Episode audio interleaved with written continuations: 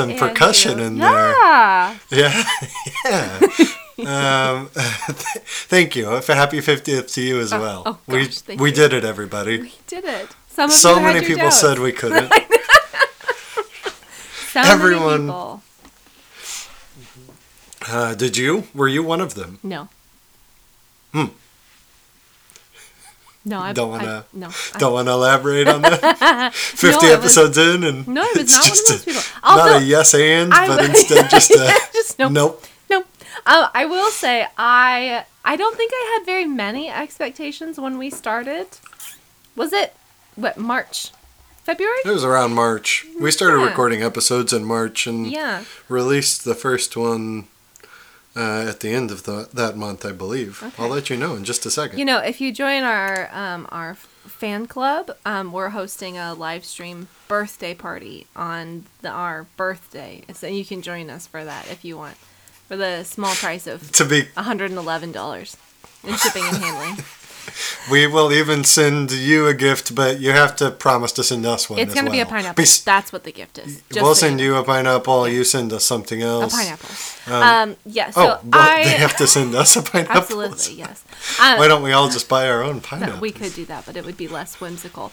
Um, Yeah. Okay. I think when we started, I didn't really have very many expectations. Like, I think I was just in it, like one episode at a time.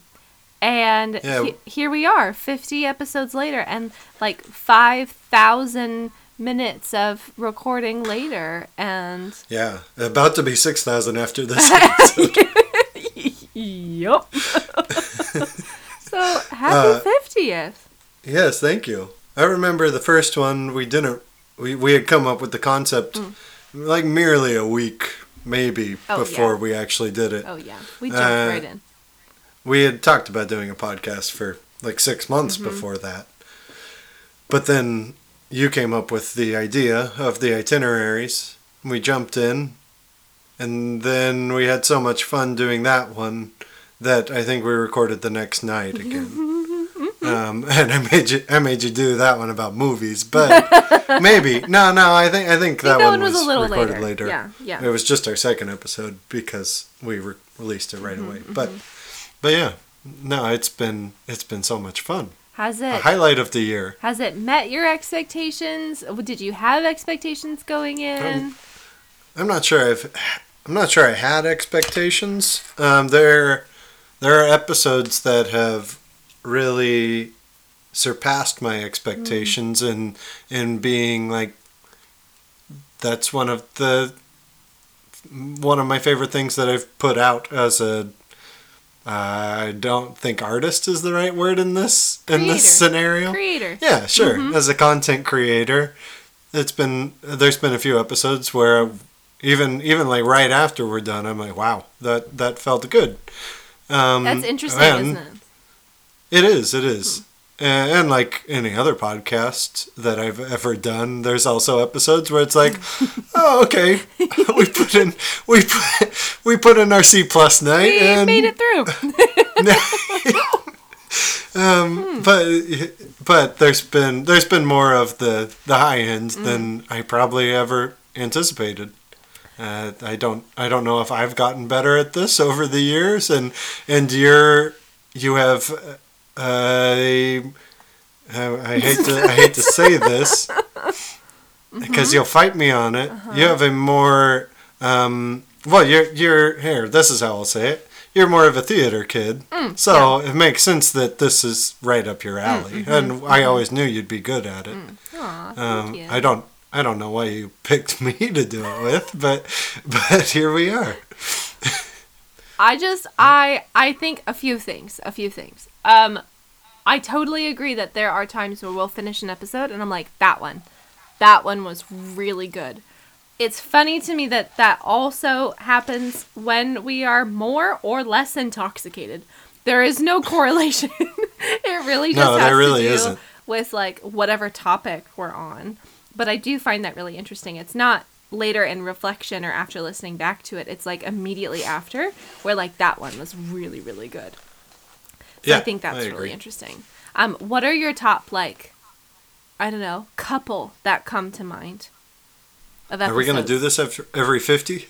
Yeah, Um, it's a good self-reflective ep- uh, uh, exercise, you know.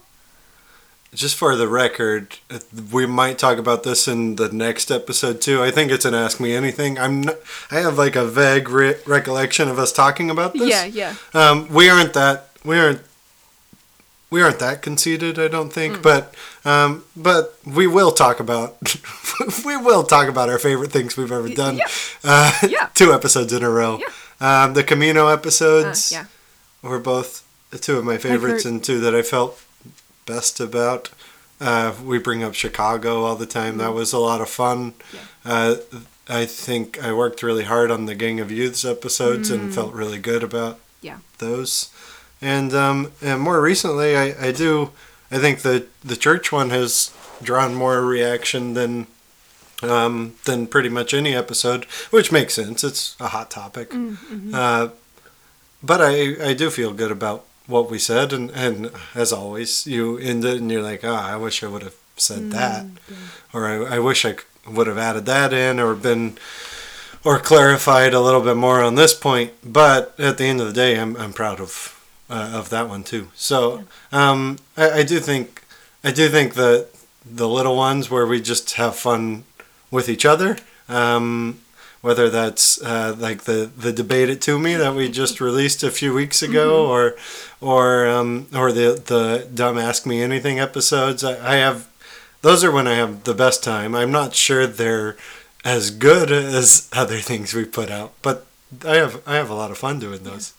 I really, How about you? I really like that there are episodes at the very start when we first started that are some of our favorites, and kind of in the middle and more recent. Like to me, that shows that, like when we got onto this and we started, it just clicked right away.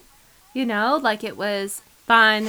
It was easy. We put work in and we put time in, but like it was fairly natural to just do it. But I do think there also has been a growth and a development along the way and and which I think just comes especially like I've never podcasted before. Like there's been lots of times where I've been in front of a microphone and shit comes out, but like I've never podcasted before.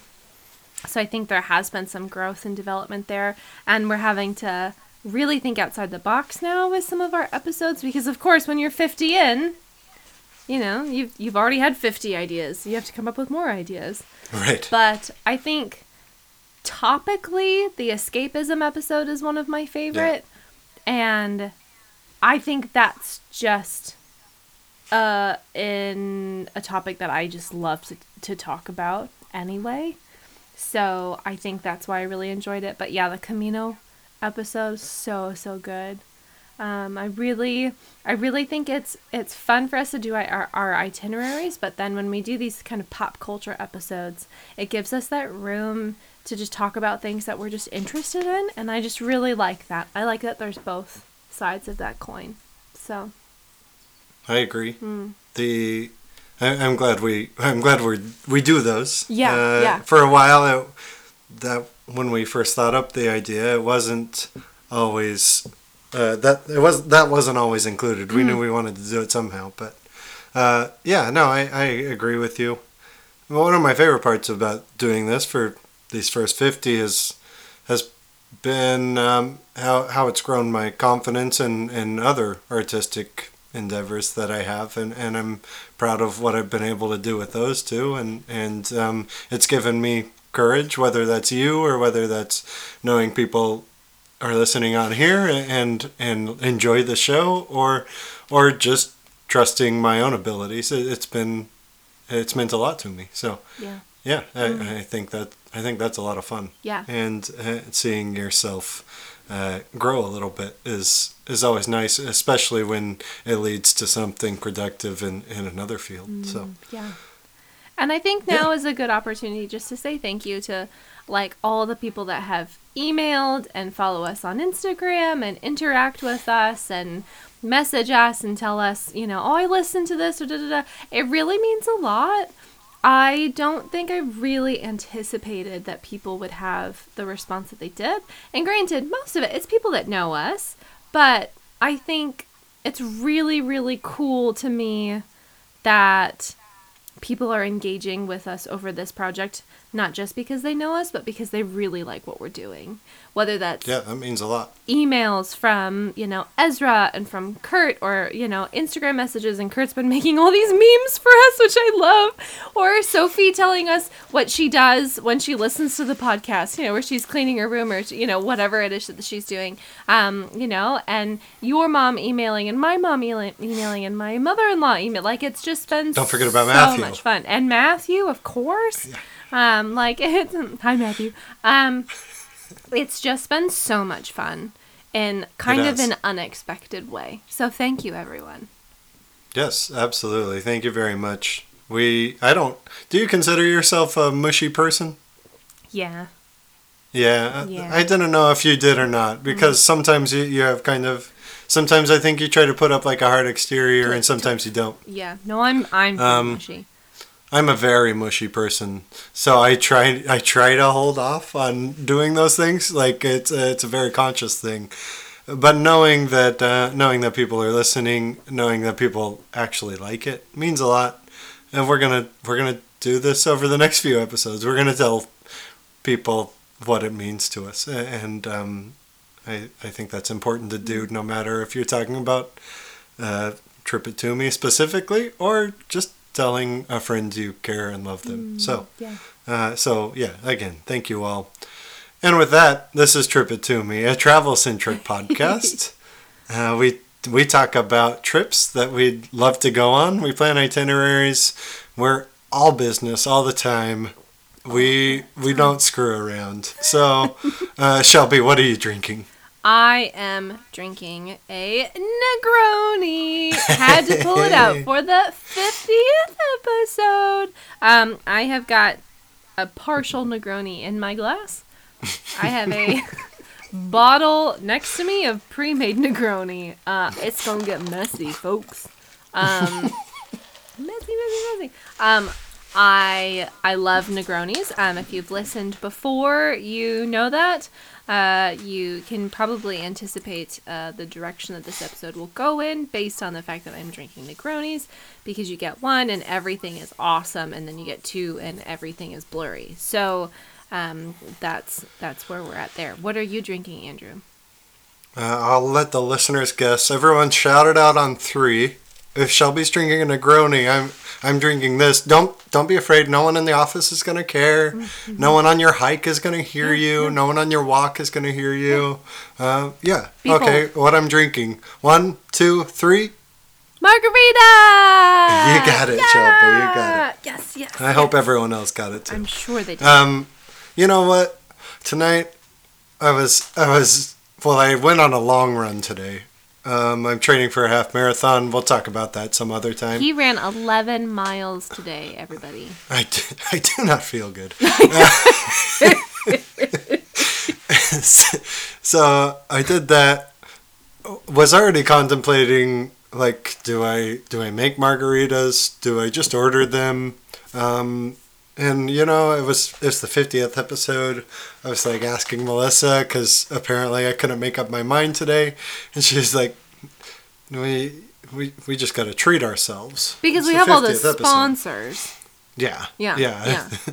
we're, we're pulling in all that money. All of it. So the the thirty dollars worth of margaritas I ordered are um, nothing to me. I mean Nothing. that's that's pennies Because we're compared to what we make. What yes. um, what kind of margaritas did you get? I got two lime and one mango. Right, right. And lime is your favorite. Uh, from this particular restaurant, yes. Right, right. And mango is like it's fine.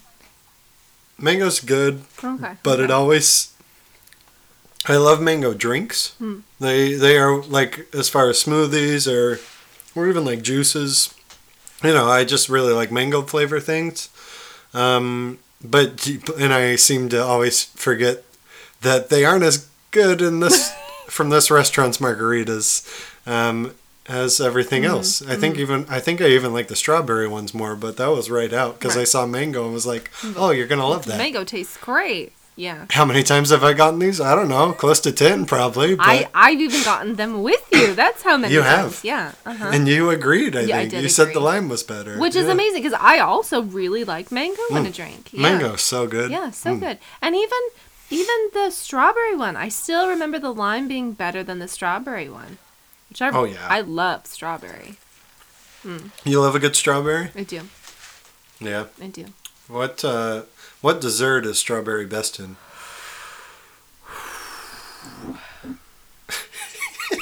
It's a very serious question. Very serious question.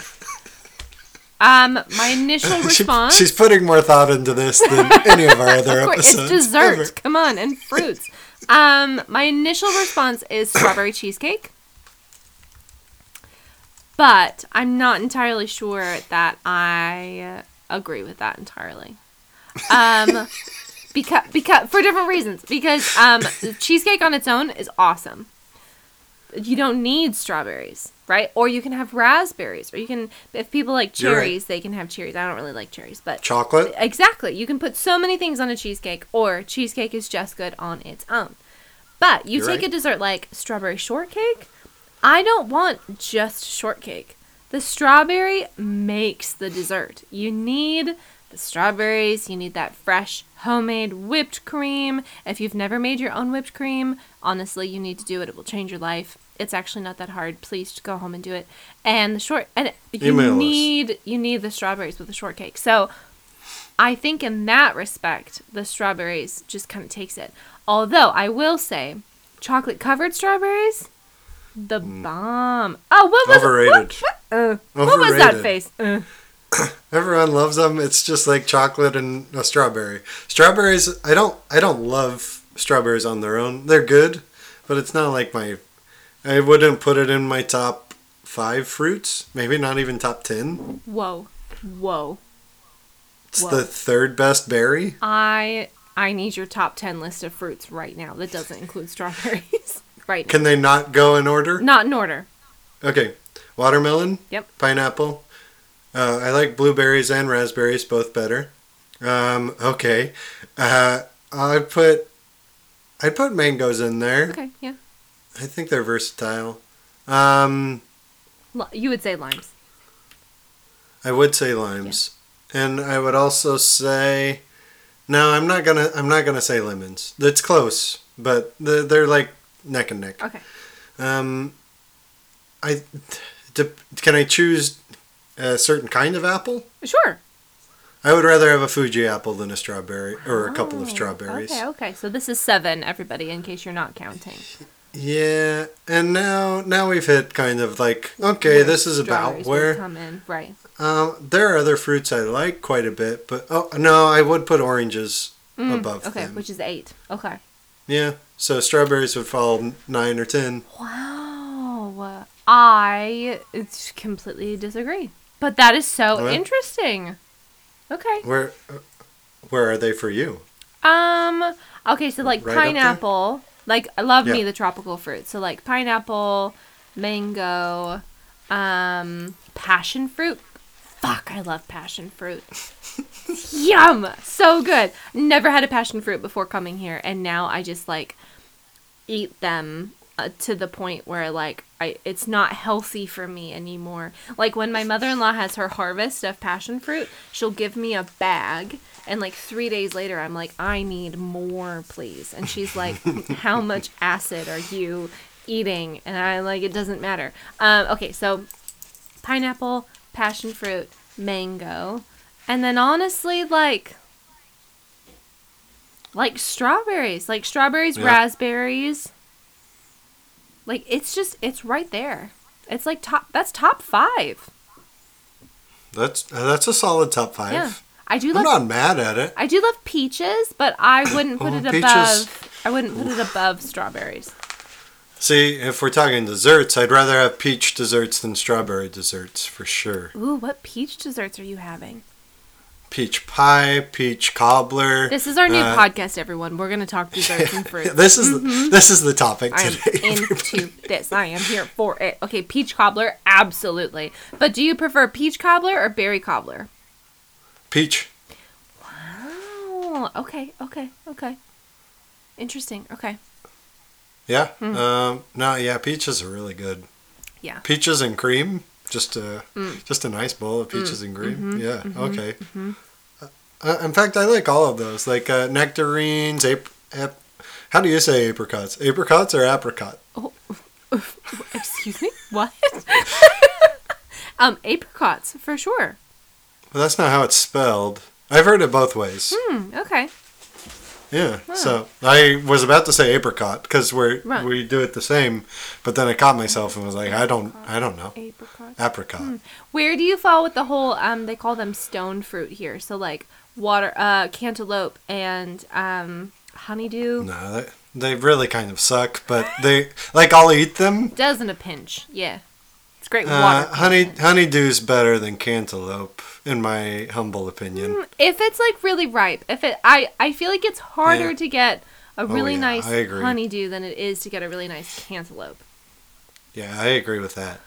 Um, Um, but yeah, I mean, it, I would never, I have never bought one for Right. myself. When I was at the wedding that turned me into a fish fountain that I talked about Yeah. many episodes ago, um, I Go got back, listen to it, everybody. Yeah, please. We don't know do what episode, Don't. um, uh, I got made fun of for saying cantaloupe, um, because they call it a. Oh shoot! What do they call it?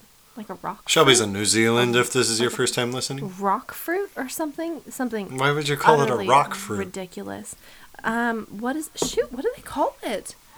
Oh no! But I got made fun of openly. Oh, I'm so sorry. No wonder you turned into a fish fountain. I know. You were just drinking I was away just all the. drinking away my hurt. shame. Yeah. Cantaloupe. Although I will say, cantaloupe. I don't understand the etymology of that word at all. Oh, a rock No? melon. Rock melon.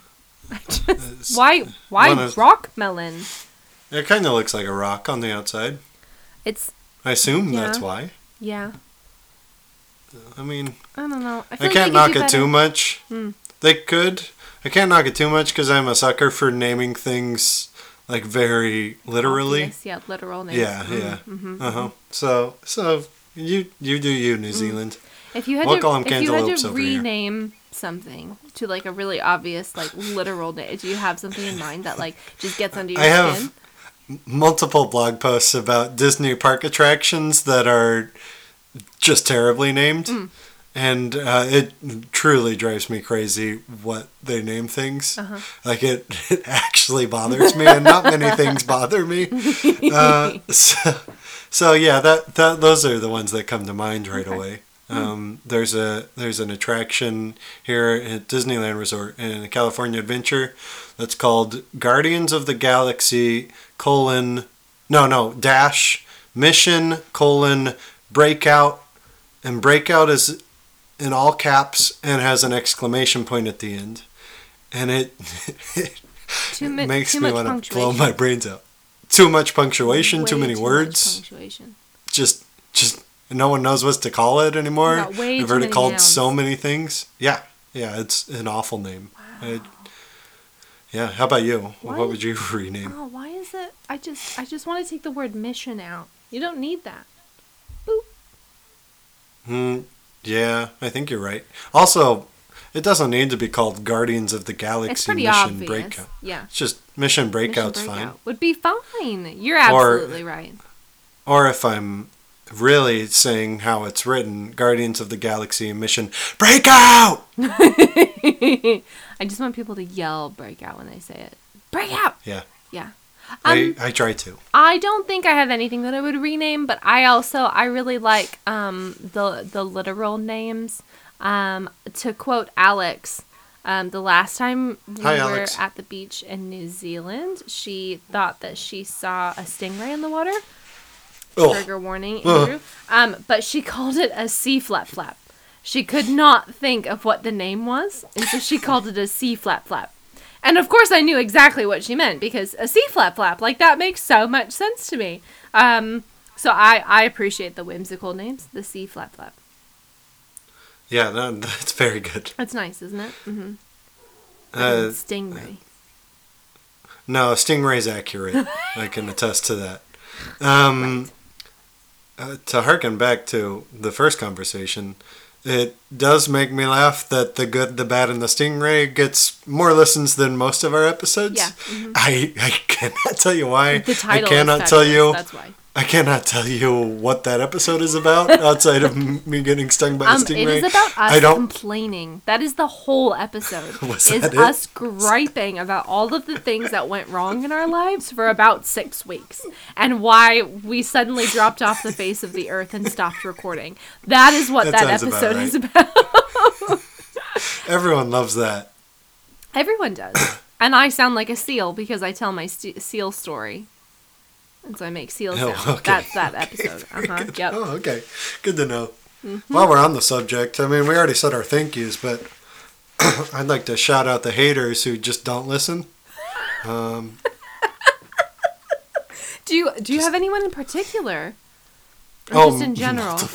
multiple people, but but also just in general is, is how I meant it. But but now that I said it, yeah, I got some people in mind. Name them here; they'll never hear it. It's fine. I think I'm good. oh I think my I'm gosh. good. Okay, so if we're gonna go back to our original topic, I did want to ask if you had one goal for the next fifty episodes. Hmm. What would your one goal be? Uh, I do enjoy the guests Mm, and uh, an interesting topic with the guests. I think I um, some of those have been. Uh, I well, I have two goals. That was the first. Um, some of those have been my favorite episodes, and uh, and I think bringing in. uh, I don't know how we do this, Shelby, but like bringing in people who really know a lot about one certain subject is is great Right. and really interesting or or if uh, say like with Kurt and you doing the Camino that was a lot of fun Yeah. or or um, like uh, where one of us has something in common with a guest we bring in and then the other can kind of play interviewer that, that that's a lot of fun to me Yeah. um, and then the other is uh, picking. Uh, I, I'm going to try to pick some more exotic itinerary Mm, mhm, locations, mhm. things that I just would never think about. Right. So, Oh, like um. I'm yeah, I'm going to try to I'm going to try to do at least like two or three of those in the next fifty. yeah. Yeah. Excellent. Because I do. I was actually thinking about this early earlier today. I feel like with your itineraries, you plan very realistic ones, like places that like It's very hard You'll- to do that when yeah, but like you'll probably go like, and you'll probably Yeah. use pieces of, if not like the entirety of your itinerary. Whereas I, yeah, that's my goal. Yeah, whereas Yeah. I'm very much like I thought about going to this place and so I'll kind of bullshit my way through an itinerary here because that would be fun someday. And so I actually really love I love that dynamic of like your itineraries are really realistic. You've either done pieces of them or you're planning on doing it or there's like in the near future there's a high likelihood that you'll do that itinerary. And I think that's pretty cool. It's it's fun. It's hard. Yeah. Um, it's really hard to do that for the like exotic or or places that I don't know if I'll go to. Yeah. Um, locations because because it's not worth the work sometimes. Mm-hmm. Um, and also it, it might be a little discouraging in the long run. Oh, I do think I do think we're both dreamers Hmm. for the most part, but but this is one area where it's like it doesn't compute if Hmm. like I stand like a two percent chance to go there in my lifetime. Oh, that's so and it's like uh, yeah. See, that's so interesting because by planning an itinerary, I feel like I have opened the door just a little bit further to getting there. Right. I agree with that. Hmm. Uh, like the Brazil Mm. uh, itinerary we did I don't know, 10 episodes Oh, that was a great itinerary. it was it was a lot of fun and it did pique my interest Hmm. a little bit but realistically like how that, that's where my brain takes over Hmm. like how much more likely am i go to go now than i was Mm. before and maybe the percentage went up by a few points yeah. um and if the opportunity arose uh then i would love to Hmm. but there's so many places to go So- so many, so many places I want to go again. So when I suggested that we do alphabet itineraries, did your brain Mm-hmm. just explode? I don't think I realized how much of a challenge that would be for you if if it's really hard to kind of put the work in on these itineraries with places that like you may never get to.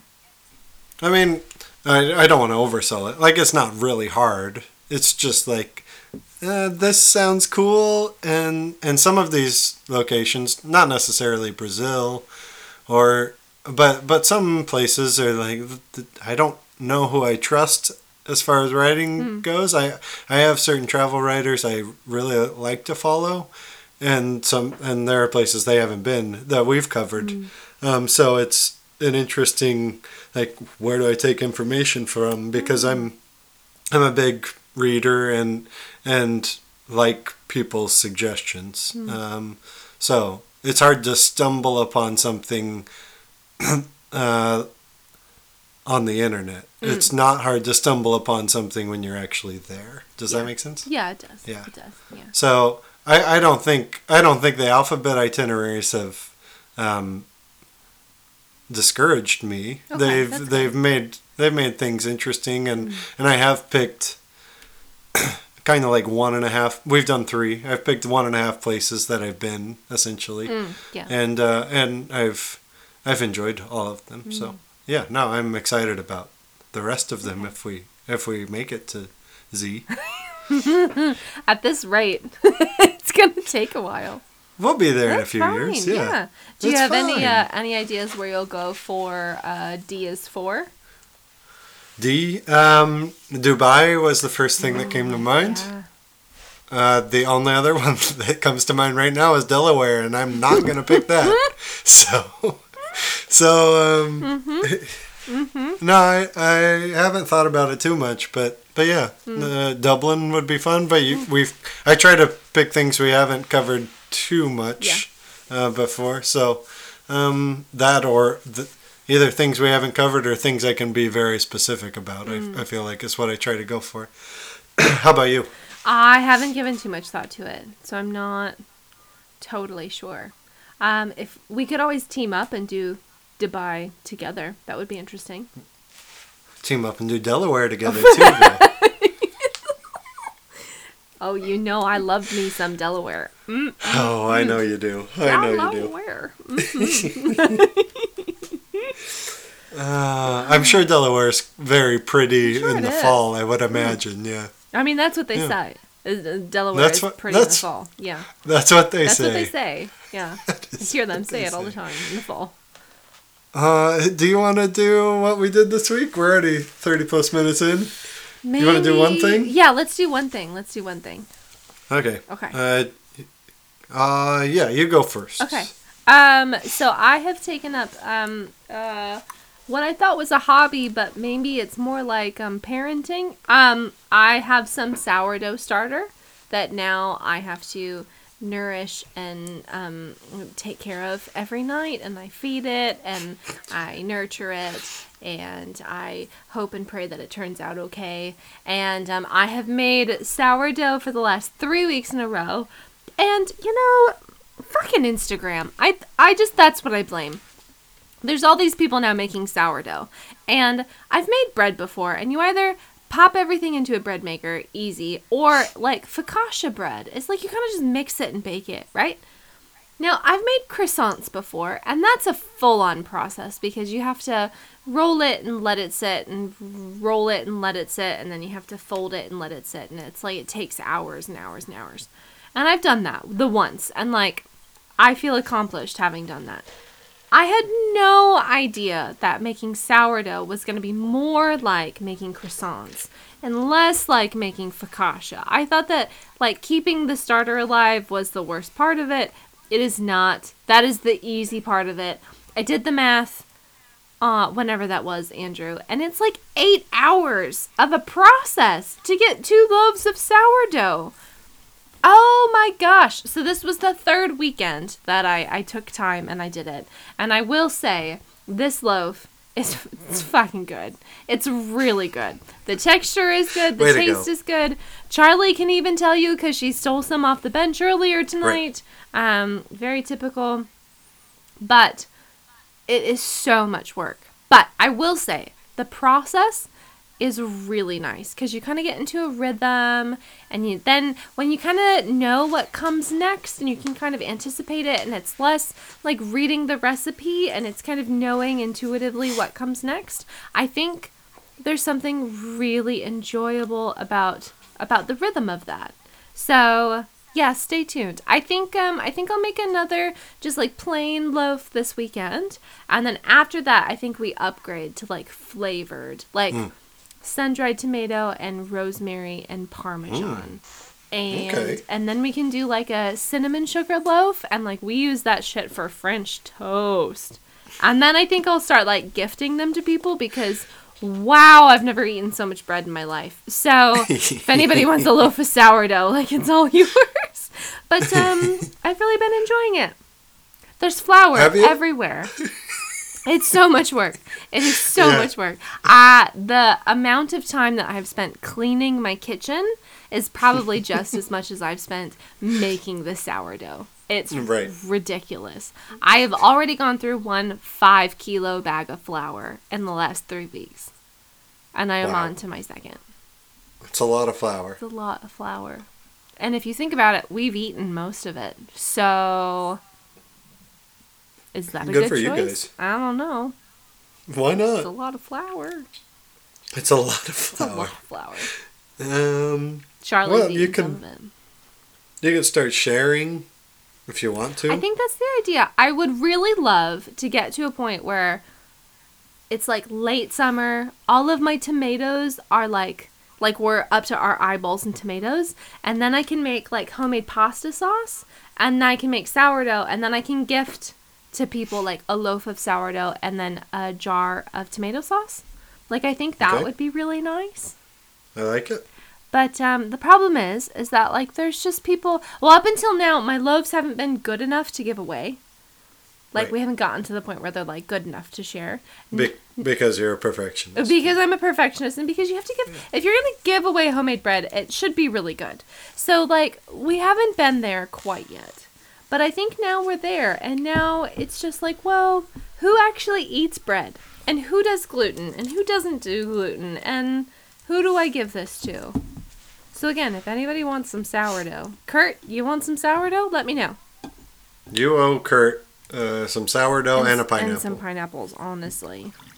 yeah. Oh. Ding. Ding. Uh, that was on Shelby's end. Just, I I have different glasses already, so I can't pour. But I am still on my first. Yes. Sort Mhm. of. Check, Um, check, check. Sorry. Well, I'm I'm glad.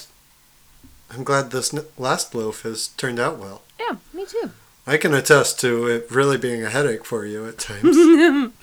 I think it's something I enjoy complaining about, but I also enjoy it. that make that's good. Yeah. Yeah, that's great. Yeah. What have um, what have you been up to? Uh, I'm going to talk about a restaurant I went to yesterday. Mm.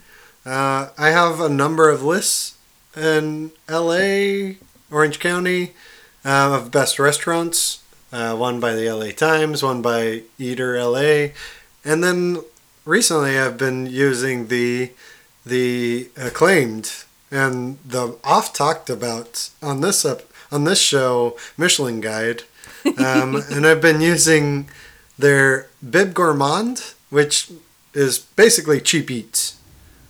Uh, Shelby, are you okay? Oh yeah, there were just mysterious sounds, but I don't think I'm being haunted. I think it's Ben. Okay. Yeah, it's Hi, fine. Ben. It's fine.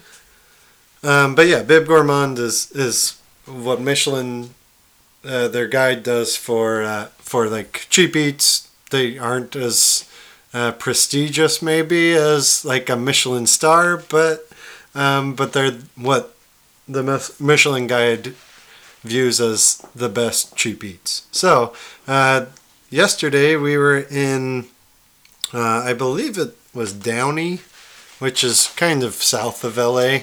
Um, and it was we went to Ro- Rocio's Mexican Kitchen. And this was, uh, well, obviously a Mexican restaurant, but has uh, is known for their their mole, which uh, if you've never had mole, it's kind of well, basically a sauce. Um, a lot of times a, a darker color, um, and and has hints of chocolate in it. But um, but yeah, used used often in Mexican food and Mexican cooking. Um, has a lot of. I mean, it, it's a it's a big uh, dish that that is used often. Like I said, um, so this place had it had other options too, but I uh, I ended up getting a I think it was called a Coloradito mole, and on top of chicken and rice, and it was very very good. Uh, the the sauce was very dark, uh, almost a black color, and um, there's I, I've never been a big fan of mole. Like I like it, but it's never never been my favorite thing. Uh, but but this had an extra layer of flavor that I really liked. Sometimes the chocolate or cocoa flavors in mole kind of throw me off a little bit. Um, but this this one was very good. It, it got to be, and this is just me not liking mole as much as others. It got to be like a little much after a while, but this was by far the best mole dish I've ever had, and um, would happily go there again. Melissa got uh, flautas, which are essentially taquitos but a little bigger.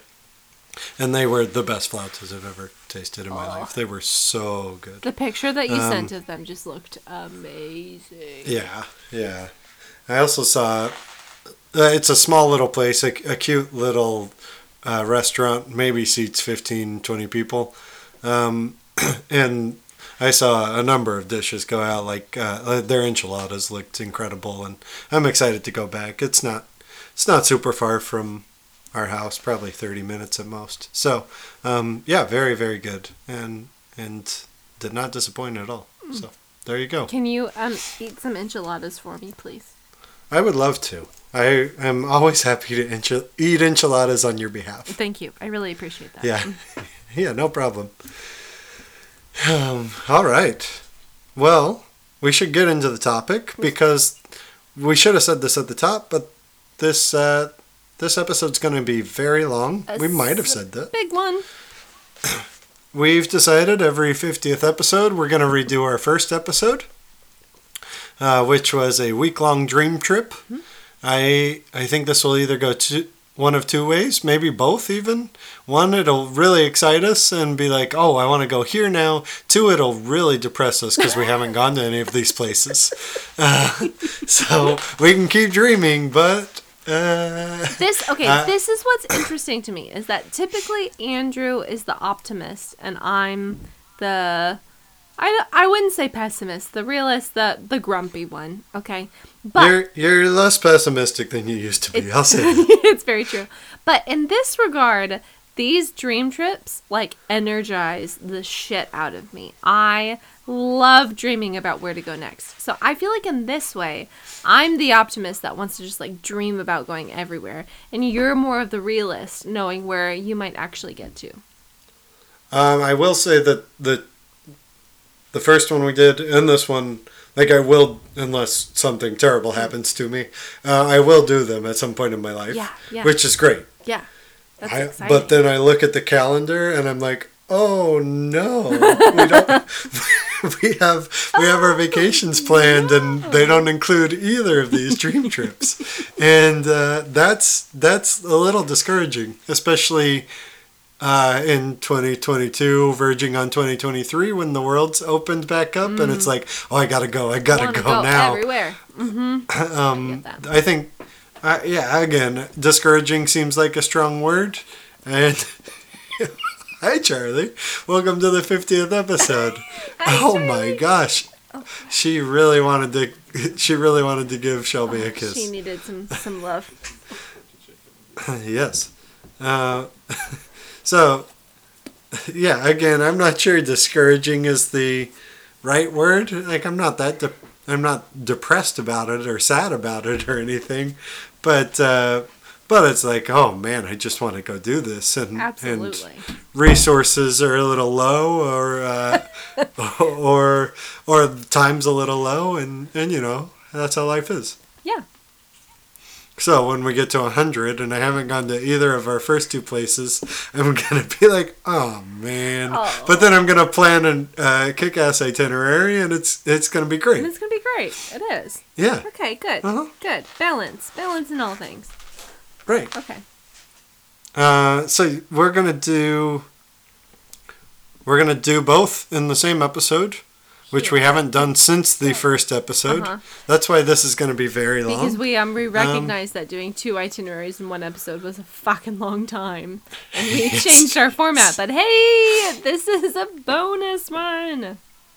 You are so lucky. Every 50 episodes, it's going to be like at least a two and a half hour episode. So lucky. So there you go. When you Uh. when you need um that podcast to listen to on your three hour road trip, we are there. we are so we, there. we are so there. When your coworker Also- is being annoying and you need to zone Yeah. out for three hours in the office, we are Right. there. Absolutely. Yeah. There is a pause button on most oh, apps. Oh, yeah, I just want to yeah. Mm-hmm, raise the awareness mm-hmm, on mm-hmm, pause mm-hmm, buttons. I like to think Ben's office is literally like a three minute drive from our house. So I like to think that if he only listened to us when he was going to work, like how many days would it take for him to get through this episode? oh no. So sorry, Ben. We're so sorry. oh, too good. Too good. So Shelby's going to start us off. Yeah. And where are we going, Shelby? My dream itinerary this time around on our 50th episode is to. Did we say this is a week? A week long, week long dream trip? Yeah, Yep. seven days. Okay. Uh, this time we are going to Iceland. Lovely. Iceland, Iceland. I have never been. I would love to go. I am. It's so hard to get to from here. Like, not necessarily any harder than like England or maybe like Paris, but like it's it. Uh, but but at the same time, like it, it's hard to get to from here. Right. Yeah. Yeah, I, I could imagine. Yeah. So, I would love to go. It's one of those places where I think, at, at first at least, I thought that a week would be enough. I think with most places, when you plan an itinerary, you always think, oh, like the this number of days will be fine. And then you really start to do your research and you dig in, and then you realize that it's never enough.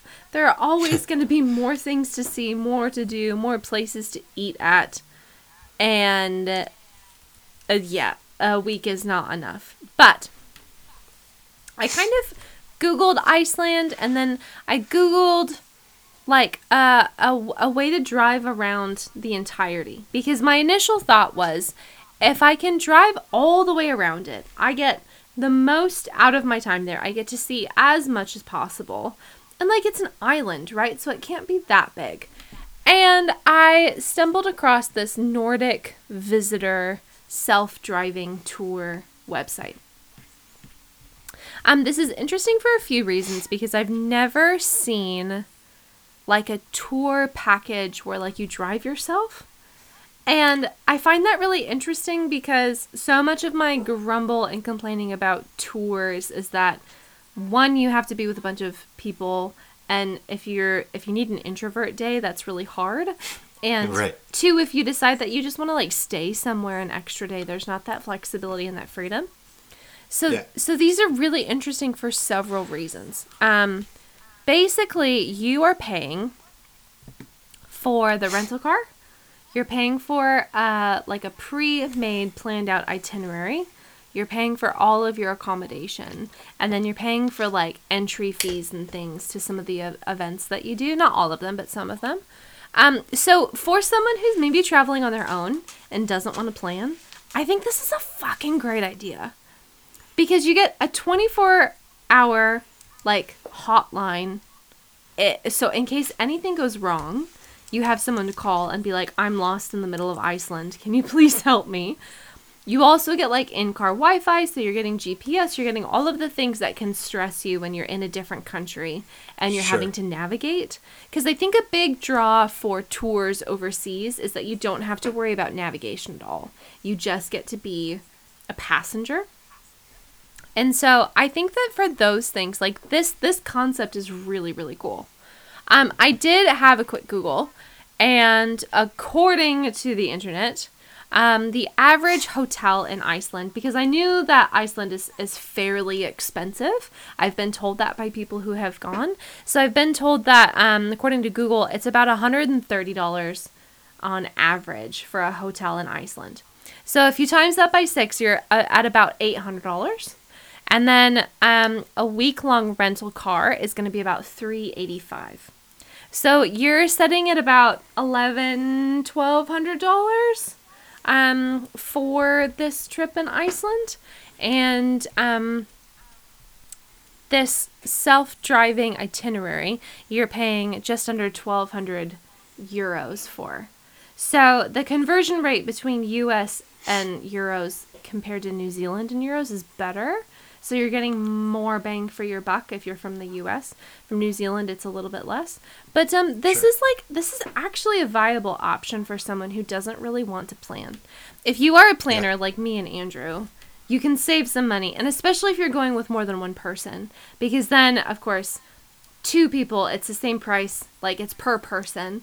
So it's not like you pay for like your your planned itinerary for one person and then everybody can go along. So the more people in your group, the more money you're going to save if you plan it yourself. Anyway, all of that to say, this is really interesting. I've never seen one of these before. And I think it's kind of cool. Um Yeah, it is. they do list out their itineraries and there's quite a few to choose from depending on your length of time that you want to be in the country, what particular areas you want to be in. So there were two that I kind of oscillated back and forth between. And the one is the Iceland Ring Road Express, and then the other is the South and West Iceland Classic. And basically the the Iceland Ring Road Express takes you all the way around the island, which upon first glance is definitely what I would want to do. If you look at the photos of all of the different places that you get to go to, the landscape is so varied. It is ridiculous that all of these places are on one island. You've got like volcanic craters, you've got waterfalls, you've got lush places, you've got dry deserty places. I mean, it's just it's this is like yeah, beaches. You've got everything that someone who just wants to be out in nature for a week could possibly dream of. But the downside to this itinerary is that when you break down the days, um, you're driving two to three to four to five hours every day for what is it, the five days, and that's a lot of driving. I've I've That is a lot of driving. I've done trips like that. And after the first like two days, all of that driving's not actually enjoyable. I think it's it's hard to balance the sense of like I want to explore and I want to find something new versus the like my body is tired of being in motion, right? Right.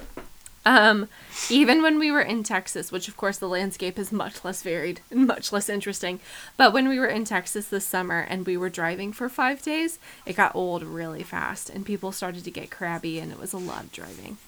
So I think that that's the downside to an itinerary like this is that when you Counterpoint. Hmm. Iceland is not Texas. Iceland is not Texas at all, and Um, I wouldn't be in a I'm sure the with- driving would be more Yeah. interesting. I wouldn't be with there. my father, and I wouldn't be with five people in a small car. Right. Yeah. Although I would say I think my father would en- enjoy this Sure. itinerary much more than driving through Texas.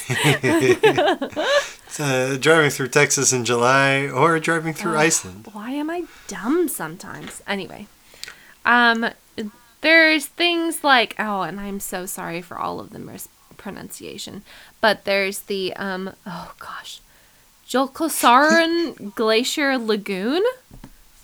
Um, Yeah, which looks- and and you can book like private like glacier tours. How cool would that be? Very cool. How much fun would that be? So again, if you're if you're interested in any of this, just email us and we can send you any of these links. There's so many waterfalls, there's craters, there's volcanic activity, there's so many interesting things. So that was the first itinerary that I looked at and I went, hmm, hello, hello. And then realized, oh, it's like five hours of driving in one day. That's maybe a little bit too much. It's maybe not so enjoyable. Sure, but I do look at the driving in a in East Iceland picture, Mm. and I'm like, okay, I could do that for five hours a day, no problem. It's so scenic that you wonder, So pretty. like, would it actually be far more enjoyable because it's so scenic? And Right. certainly there's think- not going to be the traffic. Yeah, I think of my like um, I did the A is for Alberta Mm, itinerary, and that had a lot of driving, but it would be scenic like this, where you where you're going through mountains, and Yeah. it's a different style of driving. You honestly might get more tired. Mm. Um, that would be the downside, but it's also if you do it right and you're stopping every now and then at something Which is the whole amazing. point. Yeah. Exactly. Yeah. Um, then it it's uh, energizing in a in a different way, and I mean you, you like you said, and it appeals to me because I am a very like I need to see as much as I can Yeah. person. Um, uh, like th- this is uh, this would be a cool way to go. Like you have changed me in that the one time you mentioned like, "Oh, I may never come back to this has ruined me for itineraries because I'm like if I go to Iceland and I don't see the whole island, will I ever come back? Will I ever see all of it? it has completely ruined me. And so I'm so sorry. I just think about like if you're driving around an island and you're seeing all of these things, just think about like the memory bank that you get when you're done. And I love one of the things that I really love about traveling that I find the most energizing, that I feel the most alive, the most myself is this sense of exploration. So going to a place where you're driving, you're getting yourself there, you're seeing these views, you're having a wander, you're experiencing something completely new with someone. That sense of exploration is like that is it for me. That is like the biggest brain chemical high that you could ever ask for. Right. So going to all of these different places and coming away with all of these memories and all of these photos and just being like, I experienced this pocket of the world that is maybe one of the most beautiful places and varied places on the entire planet. How Oh, I would take so many photos. so many pho- how many photos do you think you would take? Uh, thousand a day. Yeah. Yeah. How long would it take you to go through and edit and like like pull Yeah. out ones that you didn't want to keep and like on trips like this in the past, I would try to do like 10 of my favorites the night of. Mm. And then I'd go back through and it would take me a month or two. Yeah. But how Yeah. cool because then you get to relive Oh, all of those oh, yeah, moments and it's see great. it over and over and over again. Uh huh. Oh, No, it's it's wonderful. So good. By the way, this other itinerary that you were bringing up, uh, the pictures are more impressive than the previous itinerary, Yeah. which is really something. Yeah, uh-huh, which is really saying something. um, the other itinerary is more southern and western. So, of course, you fly into um, Reykjavik and you go a little bit north for day two and three. You come down further south for four. You come even further south for five and six, and then you go back to Reykjavik for day seven. And it's like, oh man, this is only like maybe a third, a third of the island. But you are seeing hot springs, you're seeing waterfalls, you're seeing glaciers, um, so many other things that I can't pronounce. Uh, I think that Iceland is also really interesting in that it feels very removed from the Western world. Like you're seeing villages and smaller communities that are very modern, but kind of take you back in time. And I think Yeah. there's something novel about that. I think there's something really beautiful about that. I also think that people that live in these really tough climates are pretty incredible to be able to put up with volcano and snow and unpredictable ocean waves and patterns and to to be able to live off of that land and survive is really incredible. So I think I would also really enjoy diving into the culture and the history there as well, which I don't know much about. Um, I know that at one point it was like a Viking settlement, but other than that, like I don't know much about Iceland. So I think I would really enjoy digging into that cultural element to figure out, Yeah. you know, where do these people come from? Like, how have they survived all of these generations? Oh, you would have the best time at some of the Icelandic bars, I'm sure. Oh my gosh. You and you and Icelandic bars are a match made in heaven. I would have so much fun. Have you seen Eurovision? oh yeah. Okay. Sing Oh, have I seen Eurovision? yes. Um, no, I think uh, uh, during lockdown, Michaela Mm-hmm. loved that movie, and we would hang out pretty much every day because it was like a, a five, uh, four or five person bubble at that point. Uh-huh. And uh, I think she made me watch that nearly every night. Yep. So, Yep. yes, I've seen it my share of Ding times. ya ding dong. Um, for those very funny. For those of you who haven't seen Eurovision on Netflix, you should just go watch it right now. It is delightful. It's pretty good. Um, the from the very little I know about Icelandic like villages and, Mm. and neighborhoods and and such, the the architecture looks almost like Bavarian to me Yeah. in a strange way. Uh-huh. Um, so it, it feels strangely European, but back I don't know. 50 60 years Uh-huh. it feel it, that's what it looks like to me and, and it's quite charming um, yeah I, I i think i think you're right in a in, in thinking that you, you'd probably run into some just delightful people. Yes. I'm going to share this link with you. okay thank you. Um, it it's that's, it's that's good podcasting everybody. Um it's oh no maybe that's not what i want.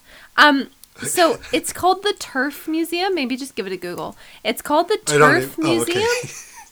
and i was like the turf Okay. museum like what the hell is like why do i want to go to a museum that's about like turf?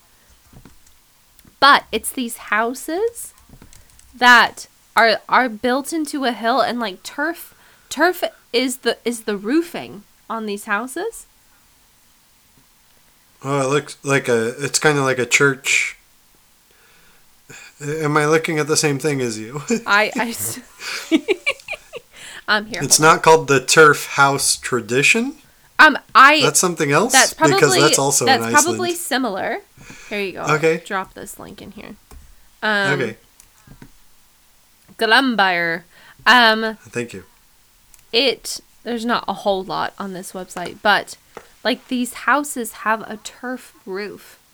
oh yeah And if That's cool. if you've watched uh, Eurovision, you um, you understand that they have a very whimsical attitude. They believe in Right. fairies and all these things, whatever. This is it's like fairy houses, and it's one of those things where it's like this. Like, why would I want to go to a turf museum, except for the fact that these houses in Iceland look like fairy houses, and I don't actually know where else in the world you can see something like this. It's so quaint. It's so maybe whimsical. Germany, but that's about it. Maybe, yeah. yeah. And certainly there's other places that have like alternate like roofing methods for sure. But these look like they're just like grown out of the landscaping. The vernacular ar- architectural tradition in Iceland dates back to the settlement in the 9th century, has since been adapted to the local climate, uh, varying environmental resources, and the requirements of the society that developed on the island. Um, so there's also a UNESCO World Heritage Site called the Turf House Tra- Tradition, which looks it it almost looks like a a group of it might be a church and then and then also has these yeah it it's a uh, yeah I mean they they look like hobbit houses with Yeah. Turf on top. And like Yeah, pointy uh, roofs. Uh-huh. Mm-hmm. They're they're quite something like they're they're very cute and and like Shelby said whimsical. They also look like they might be part of a cult like a midsummer sort of situation. But uh but I'm willing to roll the dice. Do I maybe want to like go and live on a commune and like bake sourdough in one of these houses? yes. Get turned into a bear. Yeah, that's fine. That's fine. Yeah, okay. Yeah. Yeah, no, it, it it's beautiful, but in a very small village, small European village way. Do you think there are like so many bugs that live in that roof? I don't, I don't care to think about that Okay. at the moment. Okay. Yeah. Um, How about you? Next question. Oh, absolutely. Um, next question. How do you feel about waterfalls? Are you like, eh, seen I one, seen them all? okay, great. There are so many. Seen one, seen them all. There's so many different types of Thank you. No, I feel like some people feel that way, but like waterfalls are my jam. Like I always want to see a waterfall. I want to swim in a pool underneath a waterfall. Yes. I want to do Yes, all of is- the waterfall activities. That's the top one. Um, the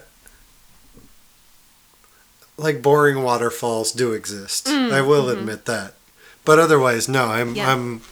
I don't think I'm quite as in on waterfalls as you are, but I do really really enjoy them. Right. They're very pretty. Because Oregon has lots of waterfalls.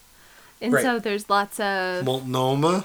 Yes, there's like maps and things that you can follow to find different waterfalls and like ones that you can swim in, ones that you can't swim in. You're still laughing about it. Um, yeah, there's so many waterfalls, and so Iceland has a butt ton of waterfalls, and I want to see Right. all of them. There's just like days and days and Bridal days. Veil Falls in Oregon. Yes, uh huh. But like, there's days of like big waterfalls, skinny waterfalls, tall waterfalls. I don't know if there's waterfalls that you can swim in because I imagine it would be quite cold. So cold. But maybe you bring a wetsuit and then you can swim in the waterfall. Can we um? Tell me if you've been to these waterfalls in Oregon. Okay. Multnomah. Yes. Bridal Veil. Yes. Watson Falls. Uh, I don't know. Probably not. Okay.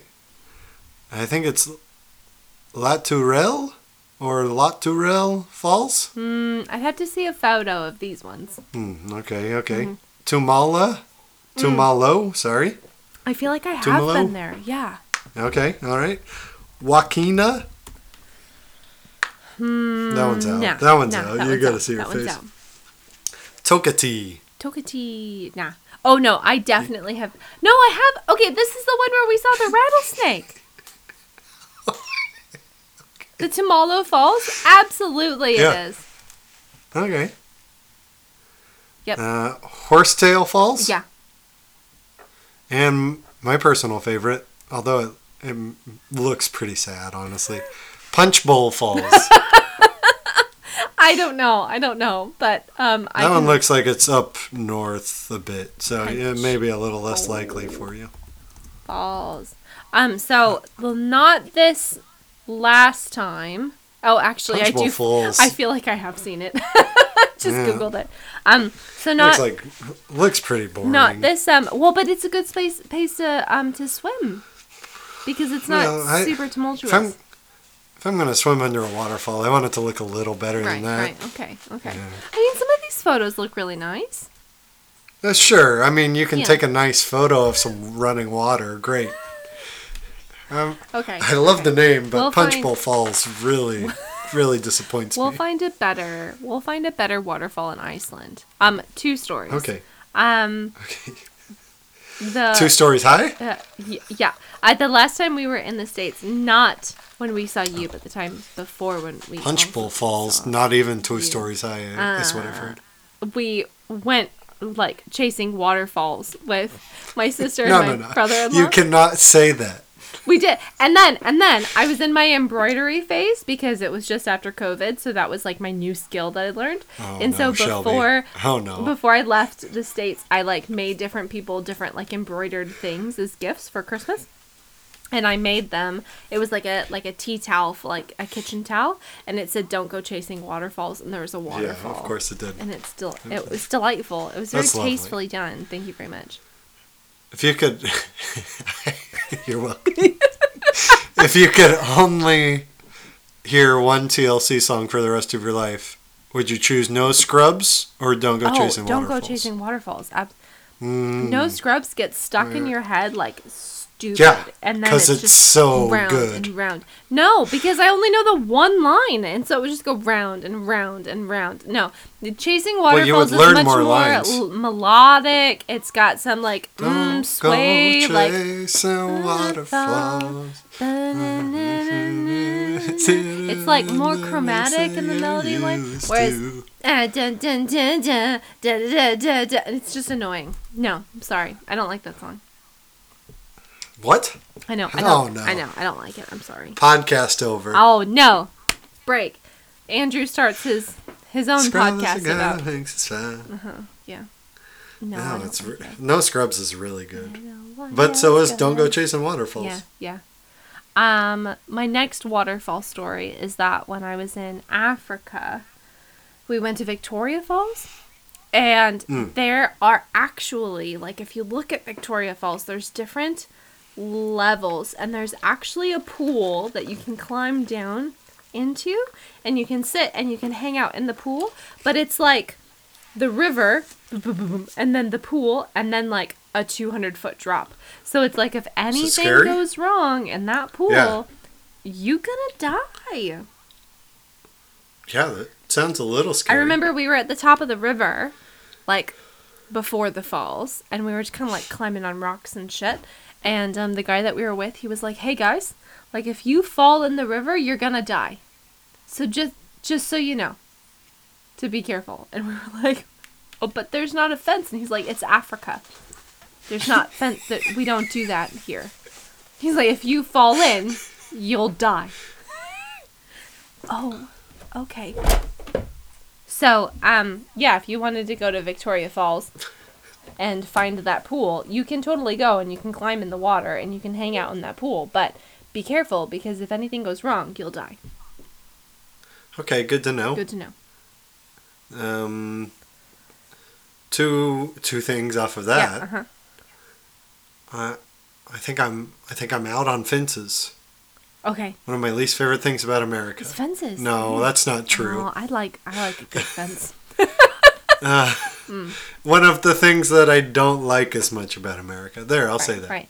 Do you I feel... I love a big open field. Oh, okay. Yeah, yeah, yeah. There's lots of like, like- paddocks here where there's like some like wire fencing, but it's like it's like you can climb over it and like that's fine. I, I don't like what they do f- for the view. That's my only problem with fences. Mm-hmm, mm-hmm. I um I, I'm sad that we're all kind of dumb enough to like oh we shouldn't go there. We have to build a fence. I think that I think that's my problem. Yeah. Yeah. Um that certainly does feel like an American thing. yeah. Yeah, It, unfortunately. it definitely is. Yeah. I mean, I think of like Crater Lake, right? Where like there's all of these ledges that you can stand on to take pictures, but there's all these people every year that die because they get too close to the ledge and then they fall and they die, which is very sad. Um, but maybe we should engage more of our common sense. Hmm. And if there's one thing we want you to take away from Trip It To Me, it's that. Engage your common Mm. Yeah, sense. that's that's really a theme that we touch on over and over again. It's not whether lemons or limes are superior or yeah. yeah, or what kind of hat Andrew's wearing. It's really that you should engage your common sense It's a black Abbott Abbott Fields with hat a B and Um, a diamond. with a B yeah, diamond. Um, We've seen it Second before. thing, there's a lounge in Disney World. Maybe my uh, one of my favorite lounges in Disney World called Victoria Falls Lounge. Hmm. It's lovely. It's in the Animal Kingdom Lodge. You would like it a lot. I bet it is really lovely because you know what We. Victoria Falls is is lovely. Yeah, Hmm. there's like a little indoor waterfall right by it. Oh, I bet it's not as big. No, not nearly. And there's no pool. Hmm. Well, there's a pool outside the the Right, right. lounge. But the pool's probably Um, bigger but than it's just like a hotel pool. I do love a good pool. There's There's a water slide. probably also not baboons. Uh, not well. Not in like no, not at the hotel, but there's there's like giraffes and stuff. Oh, okay, that's cool. It is Sometimes a cool people hotel. act like baboons, so maybe that kind of counts a little bit. yeah, Hmm. we should stop comparing people to monkeys before. Oh, yeah. No, I just something. meant like yeah. Like sometimes Yeah. like white middle-aged men are really obnoxious. That's all I meant. Yeah, yeah. Yeah, yeah. Good Yeah, clarification uh-huh, there. Yeah. Tourists. Iceland. Iceland. Why did you just say tourists? Because sometimes tourists are obnoxious. That's all. Oh, sure. Having Yeah, been a tourist many times in my life, sometimes tourists are obnoxious. they don't necessarily throw poo at you and like steal your stuff, but they're obnoxious. They could. They could. They sure. They could. They, certainly could. Sometimes they have um, adjacent behavior. Hmm. Mm, yeah. Could you? So really, where I'm left with this itinerary is, I would really like to do the whole island, but I kind of feel like I want to do it in more days than a week. I agree. Mm. Which you probably could if our. Um, I'm trying to find one where you could do it in more days than a week. Yeah, there's a there's also a 13, 14 day one. Yeah.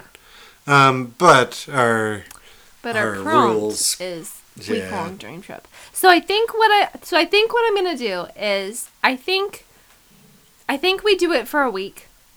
We maybe do the full circle, and then maybe when Andrew's not looking, we just add on a few more days, right, and that's and that's where we end up on our itinerary.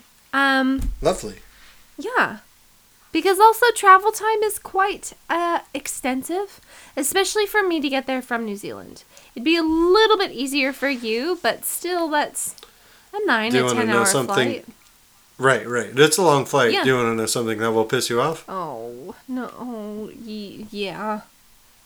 LAX. Within the next four months, I found a round trip flight for just over six hundred dollars. Oh my gosh. From Seattle, seven hundred dollars. When you said it Uh, would piss me off, I didn't think that it would actually piss me off. it does. You can move here. We have an extra bedroom. We'll get a different bed if that's what you and Ben need. Oh, it just, it just, it would just be so easy. Oh, it would just be so easy. It's I love my life If- here. Oh, I know you do. I do. I was I was never But insinuating just- anything else. it's just so far. It's just so far away. I would love If you to lived- hop on a six hundred dollar flight and go to Iceland Oh a yeah. week. If you lived here, we would get in a lot of trouble. Like we would. So We much would- trouble. Yeah. We would spend so much money. Like all of these, all of these itineraries that we fake plan, you know, or or we would plan but don't go on. We would buy Oh. plane tickets. Yeah, which sounds great. I don't. I don't think Melissa would get mad. Ben wouldn't get mad either, but I, I think I think they would both maybe be disappointed in us. Ben would maybe get mad. yeah, okay, depending. ben would maybe get Yeah. mad. Which fair enough, fair enough. Um, but no, we would abs. I would be sitting in that polka dot room with you, and we would get drunk, and then we would like book tickets for real. Right. Mm-hmm. Hmm. Sounds great. Excellent. do it. Let's do it. Let's let's, Yeah. let's go.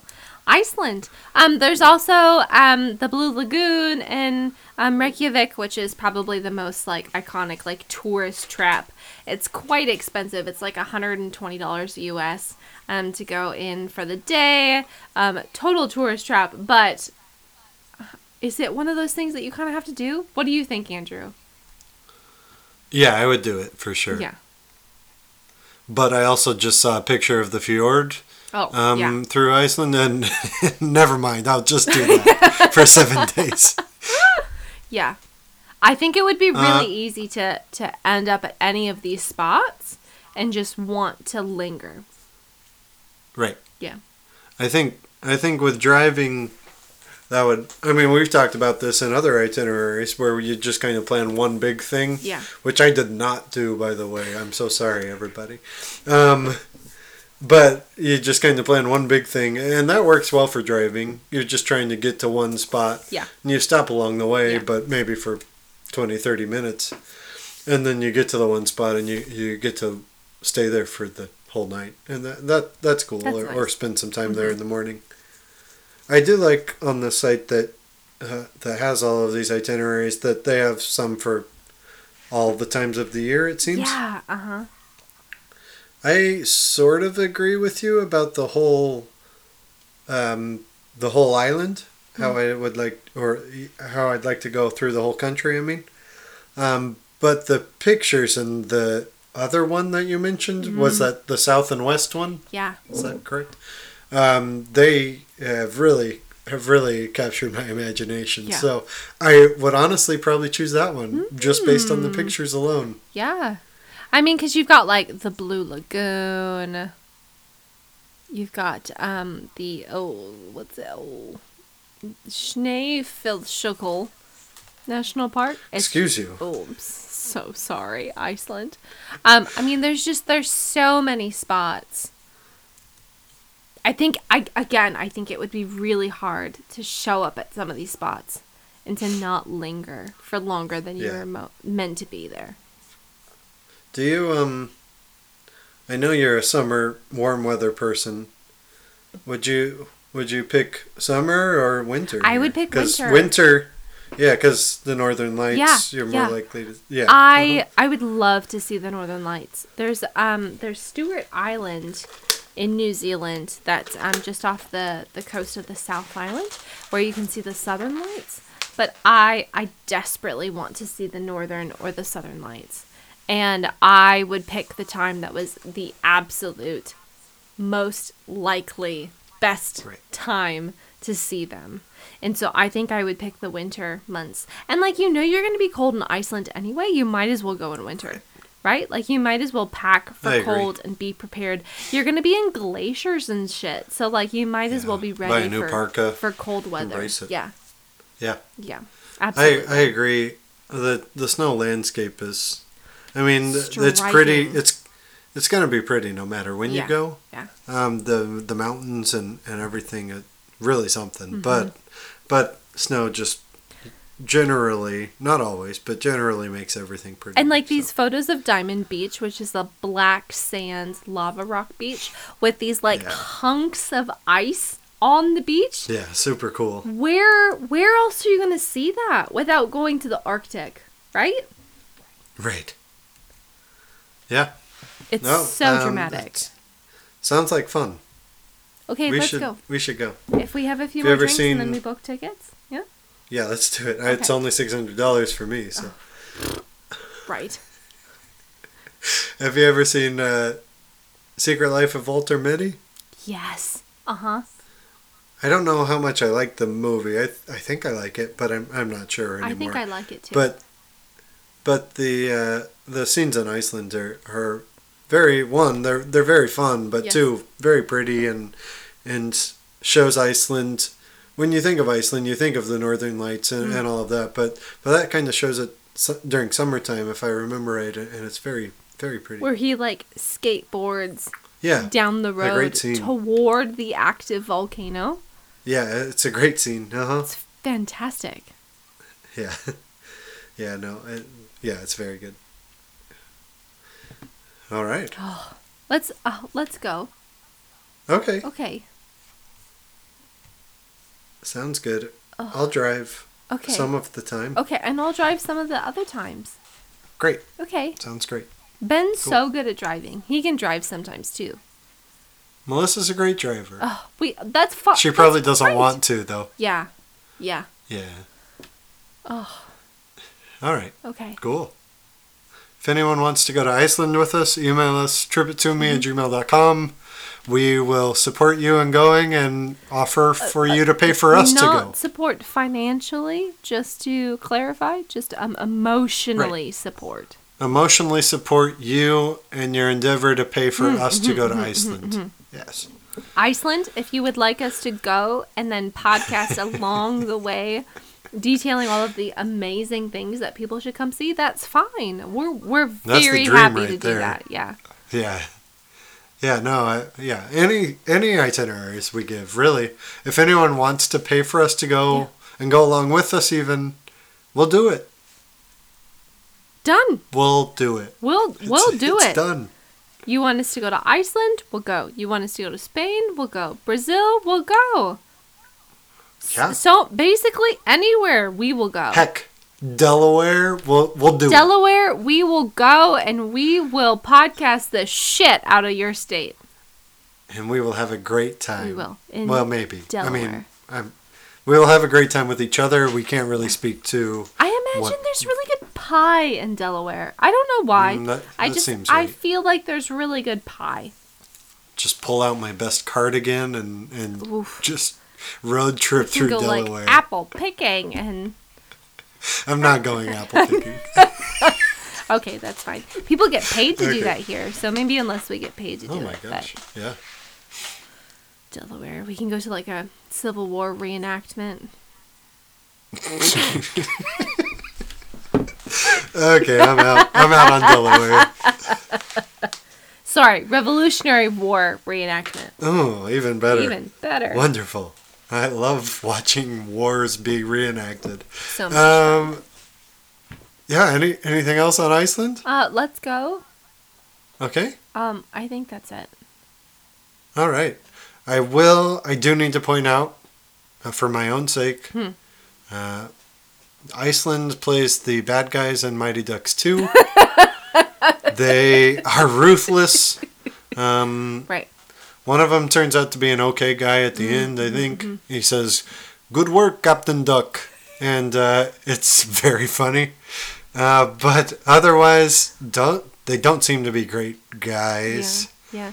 Do Um, we think but that did- maybe that is a like kind of racist like stereotype, and maybe they were like misrepresenting Iceland because they couldn't say Russia, but they kind of meant Russia.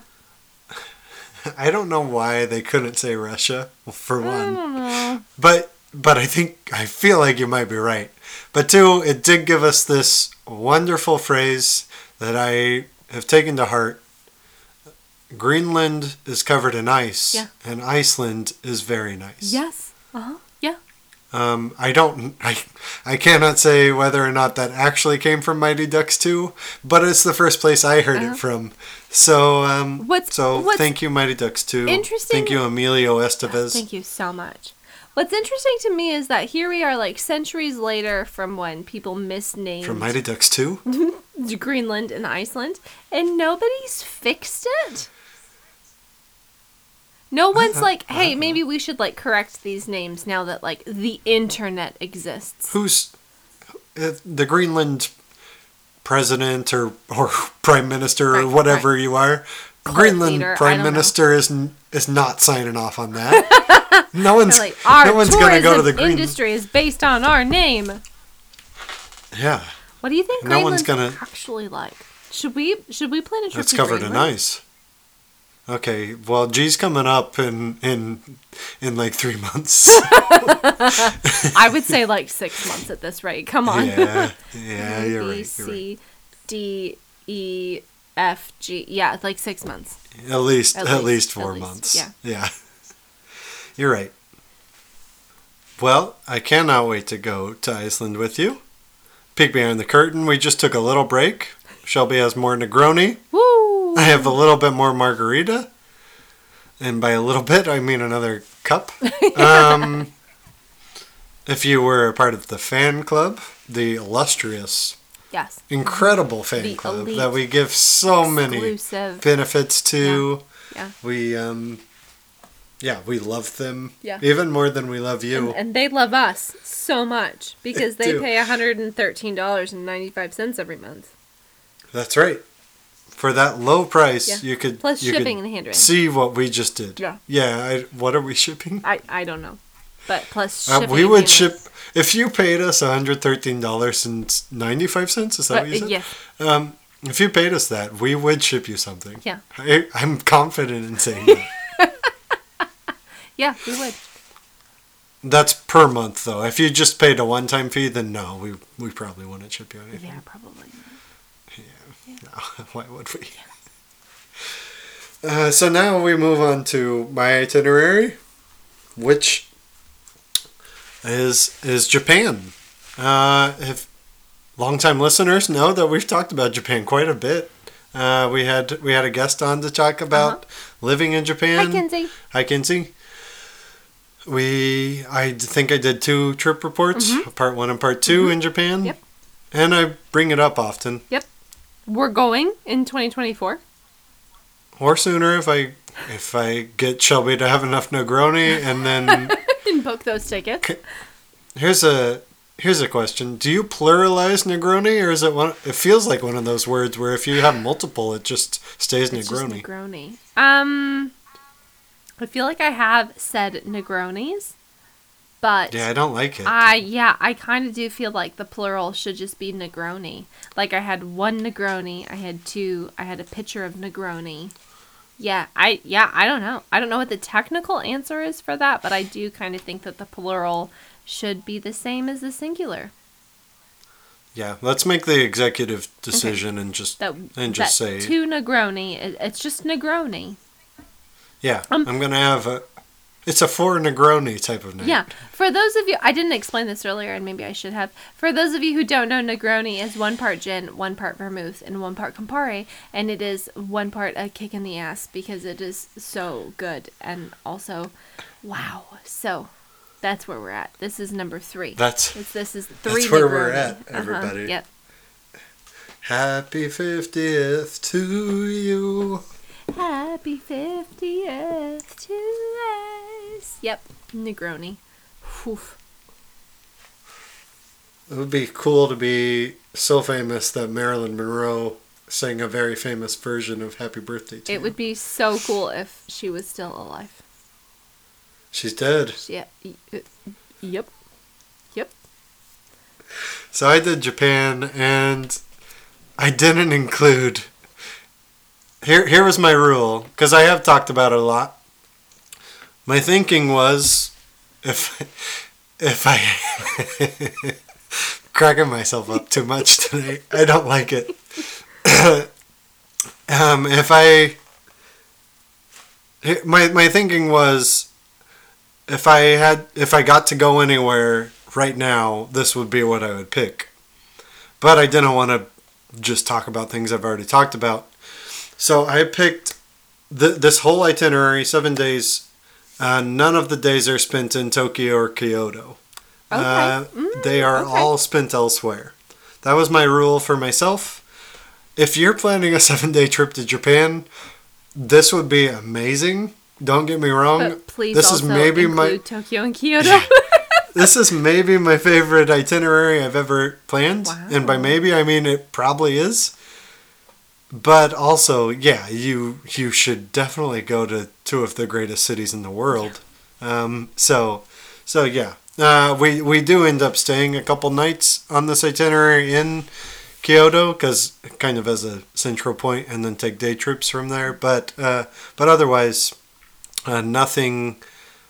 I think I've talked about Hiroshima in in Mm. another episode yeah. briefly, but uh, other than that, uh, nothing I've talked, nothing I've planned in this itinerary has been talked about, besides a weird, uh, random debate it to me, uh, randomly assigned yes. city. Uh huh. Yep. Uh, but but th- that's neither here nor there. Which is very funny because when Ben and I had a conversation recently about like if we were to to plan a trip to Japan and go in the immediate future, like where would what would what would be at the top of the list? What would we want to do? Where to go? And he mentioned th- some of the places that we talked about on the debate it to me, and I was in agreement. really like, funny. yeah, like the five lakes, the like at the base of Yeah. Mount Fuji. Like, we definitely have to go. So that was kind of funny that it all tied in together for like this trip that Very we funny. go on. Yeah. That's actually where I'm starting the itinerary too. No. So Wow. yeah, incredible. Wow. Um, before before we dive into that, buy a um, buy a JR Rail Pass. Yeah. Even if you're not doing this Mhm. itinerary and going between Tokyo and Kyoto, which you absolutely should do if you're going to Japan, get one of those. If you don't know anything about them, there's this wonderful website called wanderingindisney.com Wandering in Disney.com. Uh huh. that Yep. that details um, that details traveling throughout Japan. Uh, it has a whole post all about it. A convenient And- link, even where you can go buy Yes. your pass. yeah, and and maybe the the hardworking Uh-huh. author and editor of that site would get just a little bit of, of the money from it. Maybe his name is Andrew. Maybe. Maybe. maybe. And it would be it would be a wonderful way to buy your pass at Uh-huh. the same rate you always would while giving some money to someone who would love Local love to have it. content creators. Yes. Yes. Uh-huh. Yeah. Yes. Anyway, uh, but yes, buy a JRL pass. It will take you throughout the country, and uh, is, I mean, part of part of the allure of many of these countries we plan itineraries for Hmm. is train rides and and these wonderful modes of transportation that we wouldn't get to take in our home countries. We love slow boats, train rides. Um, She's stuck. stu- I want really wanted a third, but I'm kind of stuck. We really love um train rides and slow boat rides. Really is is what I'm We saying. do. Yeah. And boy, do we have them in this itinerary. Oh, boy. All right. We're flying into Tokyo because that's probably going to be the cheapest. Um, right now, flights from LA or Seattle or San Francisco probably gonna you could probably find them under like seven hundred dollars. It is not expensive to go to Japan. Honestly, right now, regardless of the country you're in, like fly, going to Japan, maybe not flying, but going to Japan is cheap as it's ever going to be in our lifetime. The the yen to U.S. or New Zealand or whatever dollar you want is low, and uh, and it, this is an amazing time to go. I don't know how long it'll stay that way. Um, probably for a little bit, but um, At least until yeah, 2024. We'll we'll cross our fingers uh, and hope that's the case. Or 2023. I mean, I don't know. so yeah, get your JR rail, rail pass. You fly into Tokyo. There's two air, um, airports, international airports in Tokyo. Probably doesn't matter which one you fly into, whatever's cheapest. and then you're going to take the Shinkansen, uh, which is the bullet train, a Japanese bullet train, to uh, I will apologize right now for all the things I pronounce wrong because this is the start and it's going to continue for another hour. the Odawara station, and and from there where you take like a, a weird amount of buses or whatever to get to the Fuji Marriott Hotel at Lake Yamanaka. I've also seen it pronounced. I've also seen it written as Lake ya- Yanama, uh, Yamanaka-ko, um, but more frequently Yamanaka. So um, I don't. I'm not quite positive which one of those is more correct, but um, this this lake is one of the five lakes that we just mentioned. That's right around Mount Fuji. It offers some brilliant views of Mount Fuji and and just looks absolutely gorgeous. This uh, this hotel is, well, I think we talked about it last episode, is the splurge of the trip. It is, um, yeah, it's it's gorgeous, and it's not like a huge splurge. It's between two hundred to four hundred dollars a night, depending on the time of year. Um, which uh, when you get into like the the high threes and four, to me that's a that's a pretty big yeah, splurge. yeah, for sure. But if you can find it for like two hundred dollars, that is well worth it. And uh, some of the some of the pictures are just just amazing. Uh-huh. I don't know for sure if you can see all of them from the hotel, but but they make it seem as if you're you're walk out the door and and you get this view of Mount Fuji. yeah, yeah. Um, there are a few. Well, the reason I splurged on this one is because of a lack of options. There just aren't that many places. You could Airbnb around here, but it's hard to tell what the area is and all that. Yeah. Um, being so close to the lake is appealing.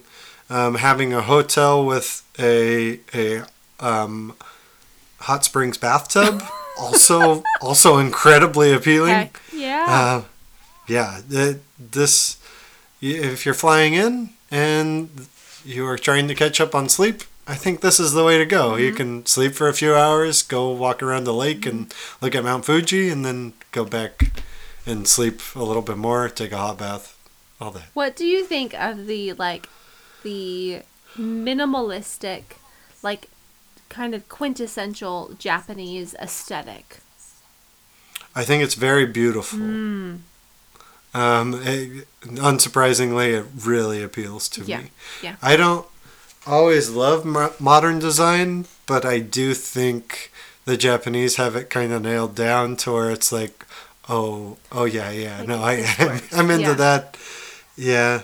Um, sometimes I would like like maybe an accent wall or something, right. which they aren't really known for, but otherwise, um, I think it's quite quite pretty. Mm. It's not always the most comfortable, speaking from my experience, Mm. but but it's uh, very calming and aesthetically pleasing. I think Yeah. for me. What do you What do you think? I think looking at these photos, it looks very relaxing. It looks like yeah, it would be really hard to make life look like this from a Western perspective because there's so Right. much clutter and there's so much stuff. But I think embracing this aesthetic is also embracing the decluttering and the minimalistic kind of philosophy about life. And so I actually feel like it would be very relaxing and it would be very like you step into this aesthetic and it maybe makes you question things that are superfluous in your life right. and and makes you question do I actually need these things? Is this actually necessary? Is this actually making my life better?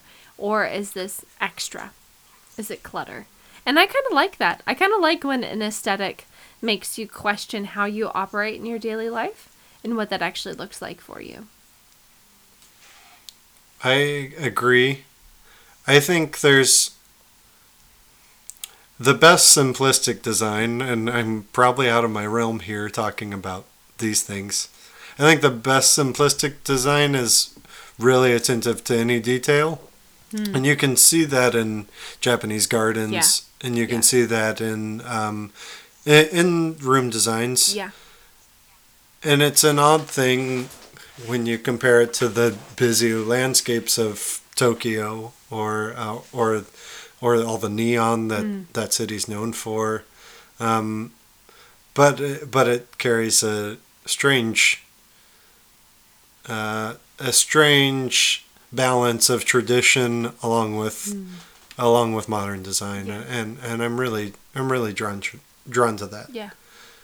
If you scroll down, you can see the the pools Yeah. and the spas in this place, Uh-huh. and they, again, it's it's pretty minimalistic and and, and um, yeah, fairly modern looking, but also like the rock work is so detailed and and the roofing is so elegant and, and pretty. Um, that yeah, I, I I am definitely drawn to it, and you you can see that in temples that were built a thousand years ago, Yeah. or you can see it in in this current design. So Yeah. um, yeah, I think I think that's really cool. Yeah, like I said on on these on this first day, sleep if you want to. Go go walk around um, the lake. Go go do whatever. By the time you get from Tokyo to the hotel, that'll probably take two to three hours. So it's it's a travel day and a sleeping day and uh, catch Mount Fuji at sunset day, um, which sounds about right. Uh, if you've never listened to this show before, uh, I really I'm one of my hobbies is photography, and I must say that this itinerary is built around how many pictures can I take in a day. um, and uh, this is this is the lowest output in a day. But if I got if I got to stand by a lake and, and take pictures of Mount Fuji for a few hours as it led into dusk, uh, um, I'd be a very happy person. Yeah. So, yeah. Um, yeah, we kept this one pretty simple. There- There's no. The one food item, th- this is a like like I said with the places to stay, it's it's a less populated area. There's there's less around here than everywhere else on the itinerary. Um, nothing struck my fancy as as far as food goes. Um, there's some things in the hotel. The one thing that d- did look specific to the region, which is pretty cool. There, it seems like every every city in Japan, which I guess is similar to other countries, is known for something. Um, and and what's known around this area is hoto noodles, um, and this is a hearty hot pot dish um, that's local to the Yamanashi prefecture. Um, and yeah, it, it it basically looks like a a somewhat thicker noodle, close to ramen, but but yeah, the the noodle looks a little thicker, and it looks really good. I So, would eat it right now. yeah, me too. It looks really amazing. So being around this area, I I would want to find this somewhere in the next. Well, we're here for two days essentially, so find this for one of the meals. But otherwise, grab whatever you can find. Um, yeah, there was nothing that really stood out. The next day, after sleeping in and, and just having a nice, relaxing day one, is a, a choose your own adventure day solely based on the time of year. Um, if you want to climb Mount Fuji, it seems like that's an option. Um, yes. I act- actually, Kinsey, who was on the show, uh, did this, and we didn't really talk about this, I don't think, but but she did this. Uh, it seemed like the climbing. There were very specific months. I, I think it was basically July to through September, so it's a pretty limited range. Um, and and I'm not. I wouldn't necessarily recommend going to Japan in July or August just because of the humidity. But um, but if you're there, that that's the time to do it, and and it would be pretty intriguing. It, it seems like the hike only takes about five hours, um, which is not bad.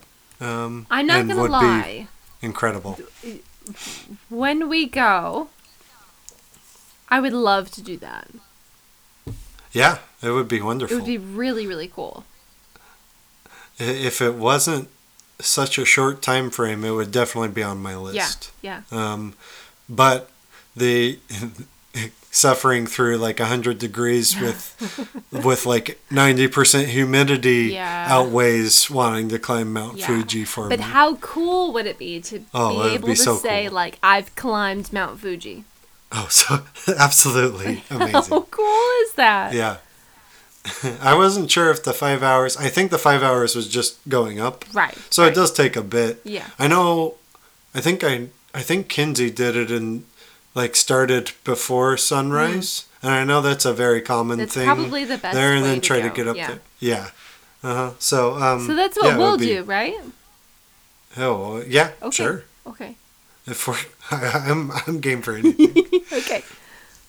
if it's not one of those months, um, there are a bunch of o- other options, including those five lakes.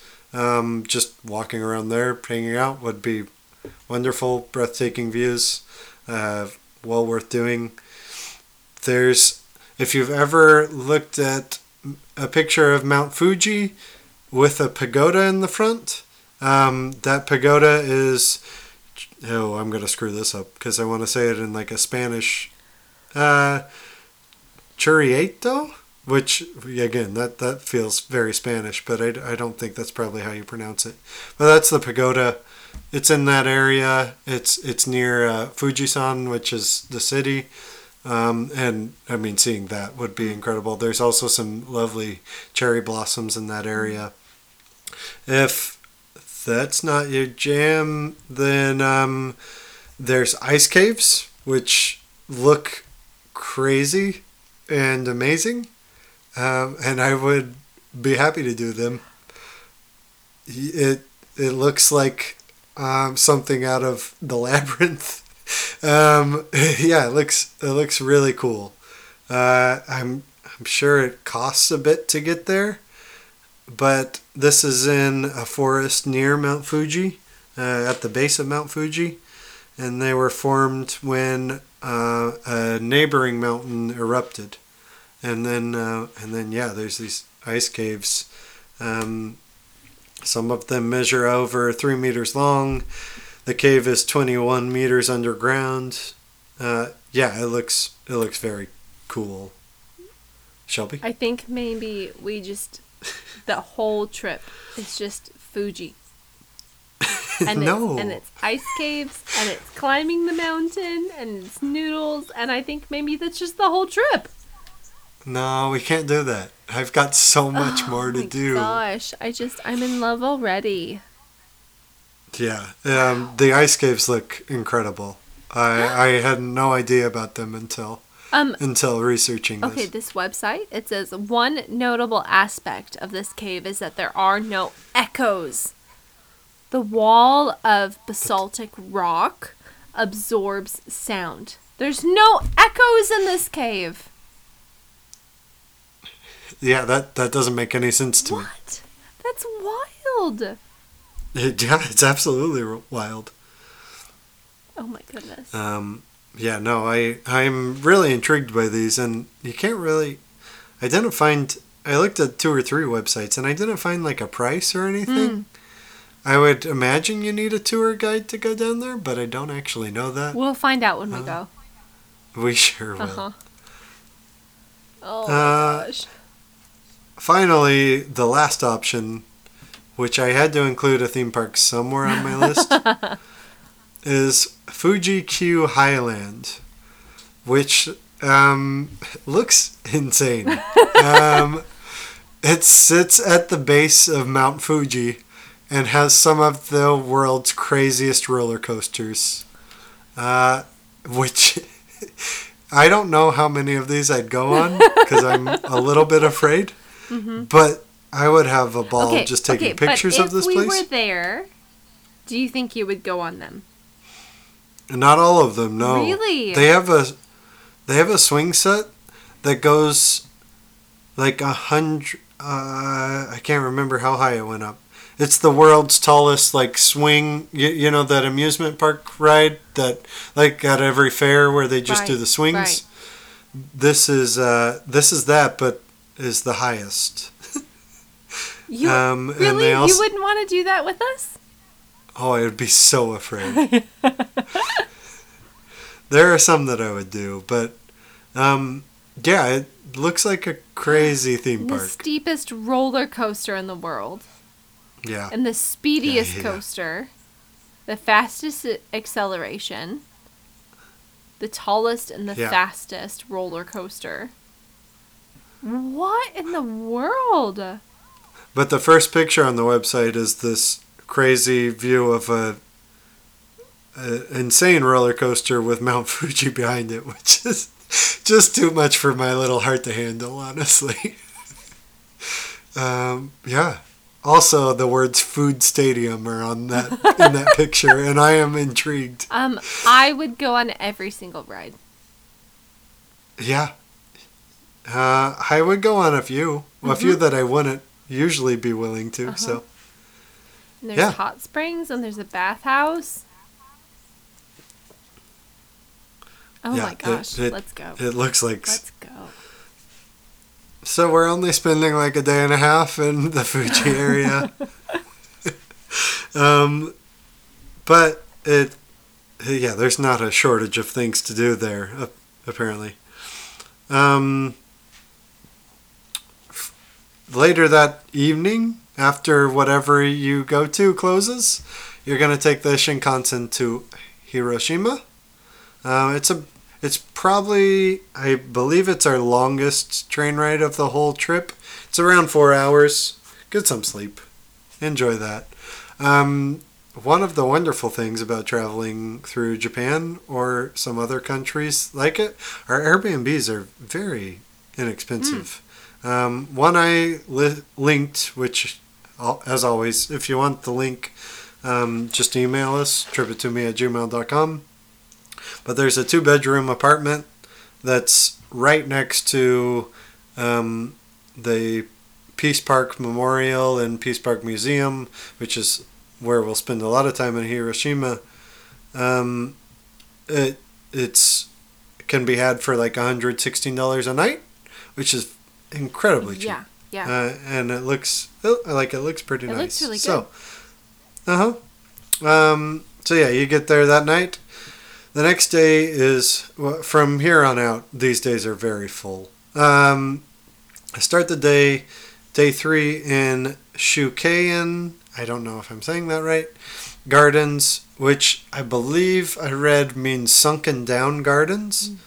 Um, and these, there's a massive koi pond, uh, a beautiful bridge that's in this main picture that we get to see here.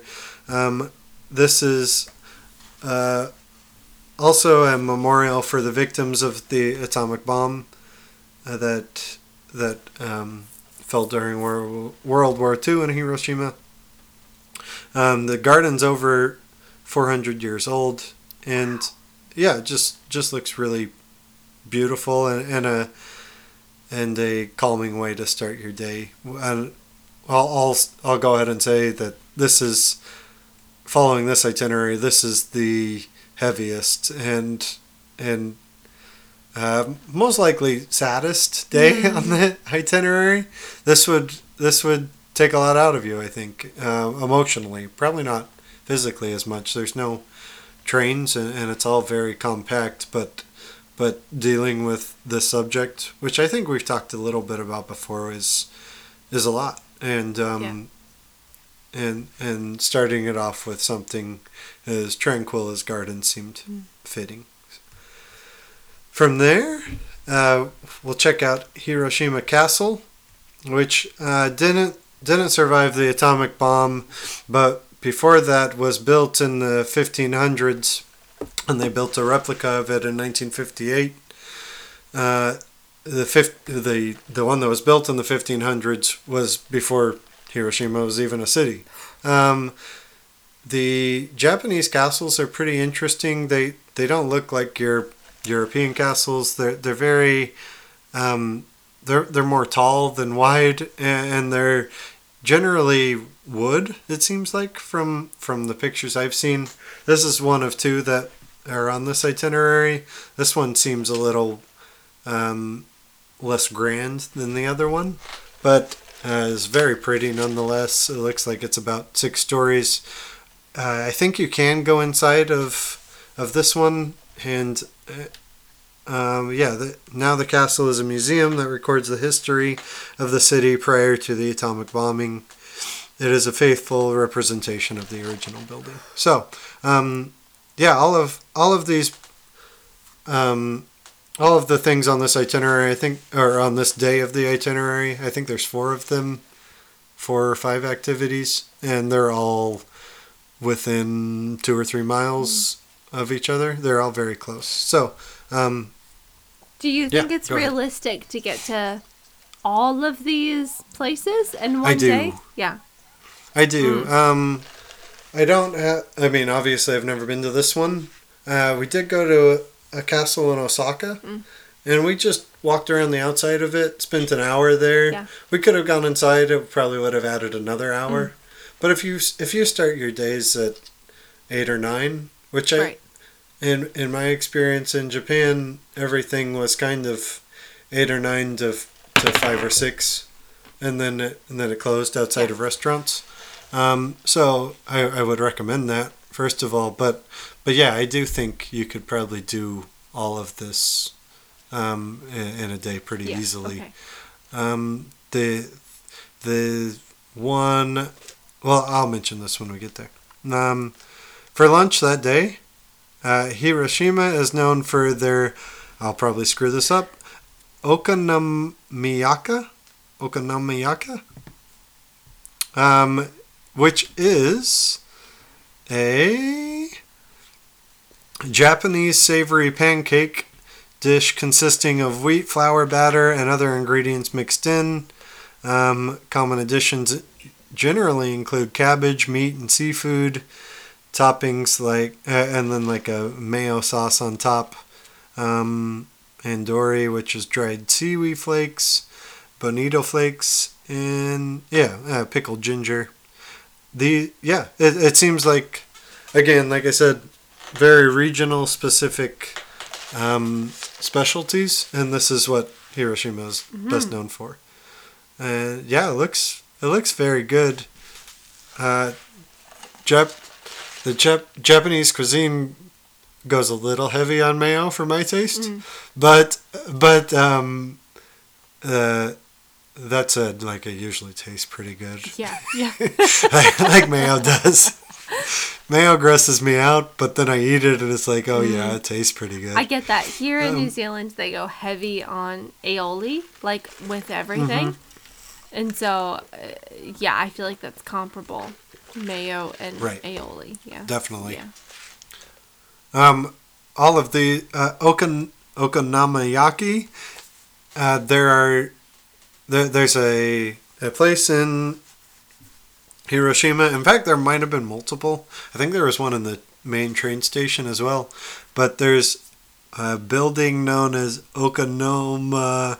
Oh boy, Okonomimura, which has 25 restaurants inside of it, which all serve different types of this, it seemed like. Maybe, I'm sure there's a couple that serve other things too.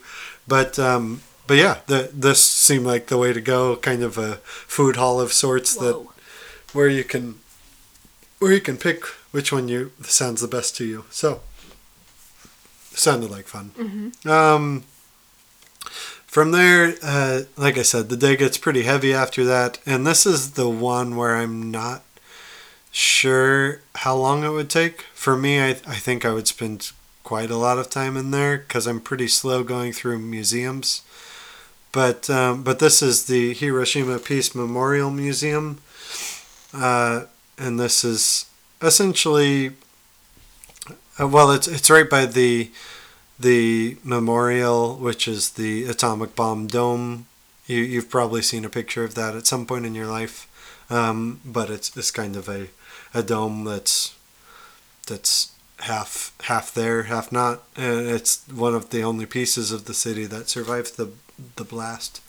But the uh, the museum it doesn't cost a lot to get in, and and they from the reviews I've read, it does a nice job of of playing both sides of the coin. It, it's not as, I mean, it would be very easy.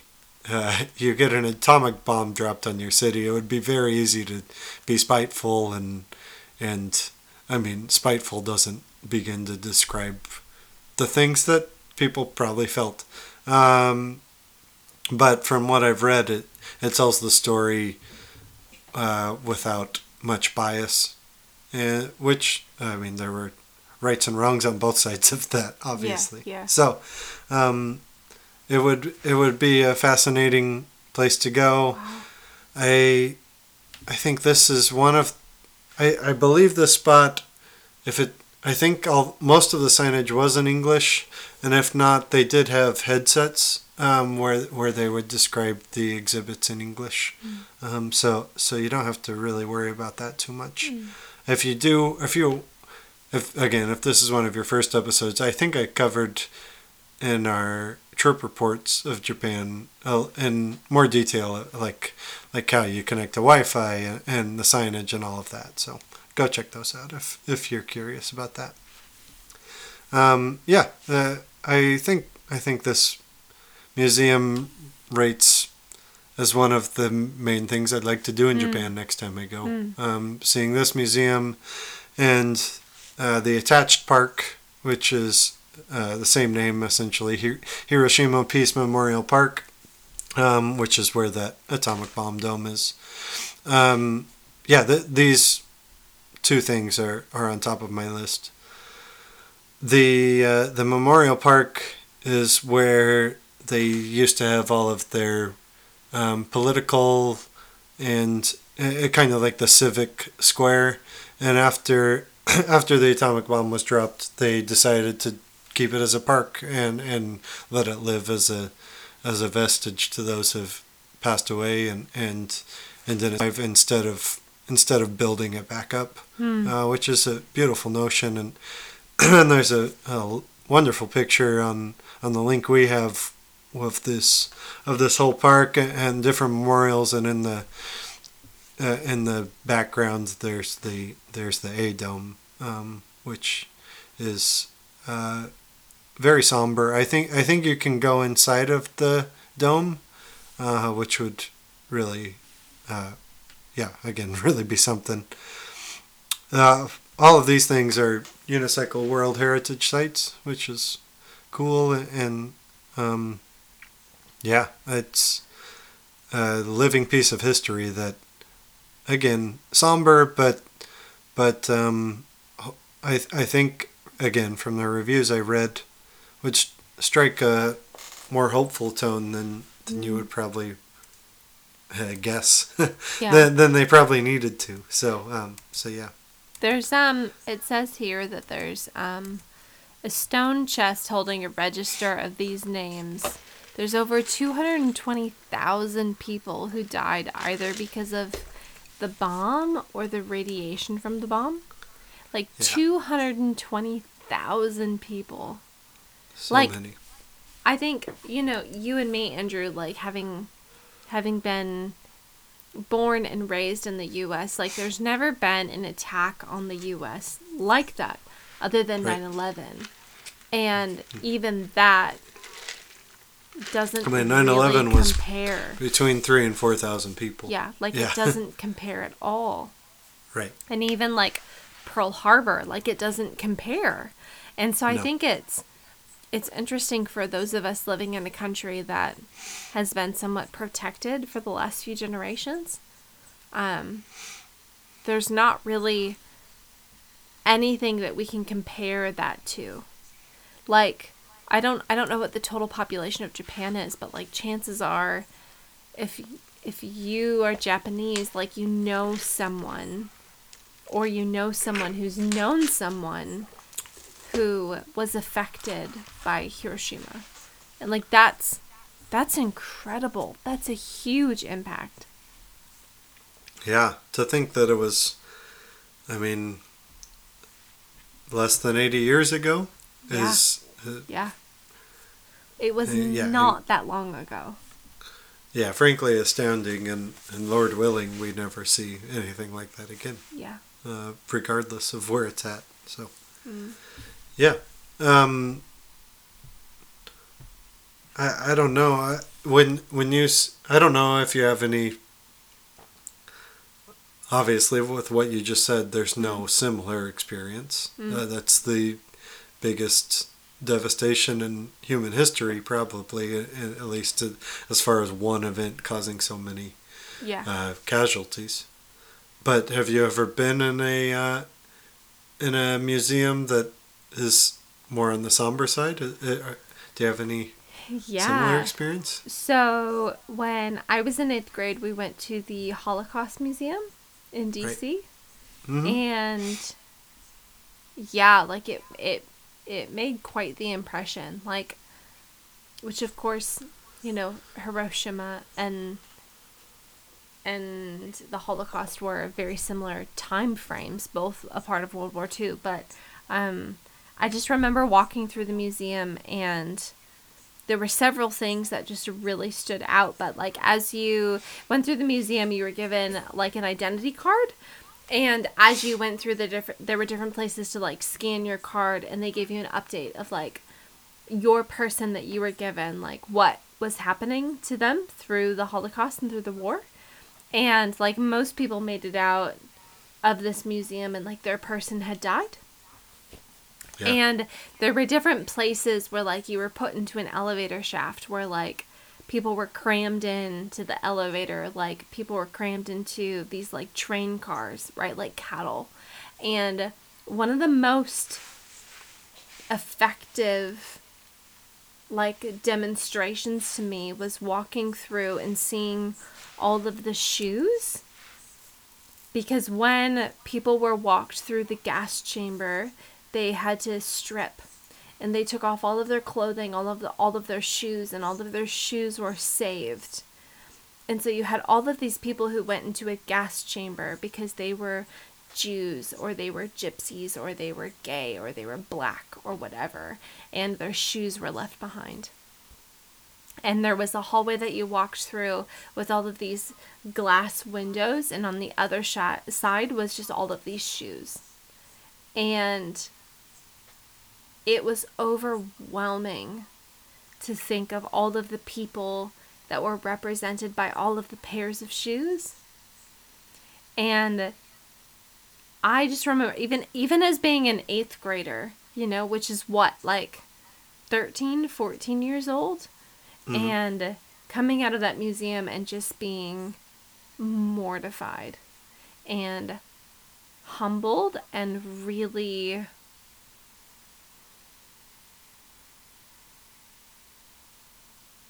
just really sad Right. at like what humanity can do to itself. Yeah. And that's the only thing, the only thing in my experience that can make me really think of of something like this. Like there Sure. certainly are other examples, like things that happened to Native Native Americans, you know, is very comparable. Um, Yeah. But that's that's kind of my experience that really made me stop and realize like the things that we're capable of doing to other people. Hmm. yeah. And I think with, you know, with the bomb that we dropped on on Hiroshima, like that's kind of the only thing that I have to compare it to. But I think in some ways it's different because it was like it was so easy, right? It wasn't a series of choices that led us to this place that caused all of these deaths. It was one choice. It was that simple. It was one choice, it was one action, and then it was all of these lives completely over, completely done. Yeah.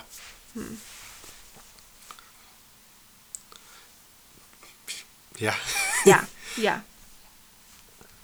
Um, I I have I don't think I've ever been to.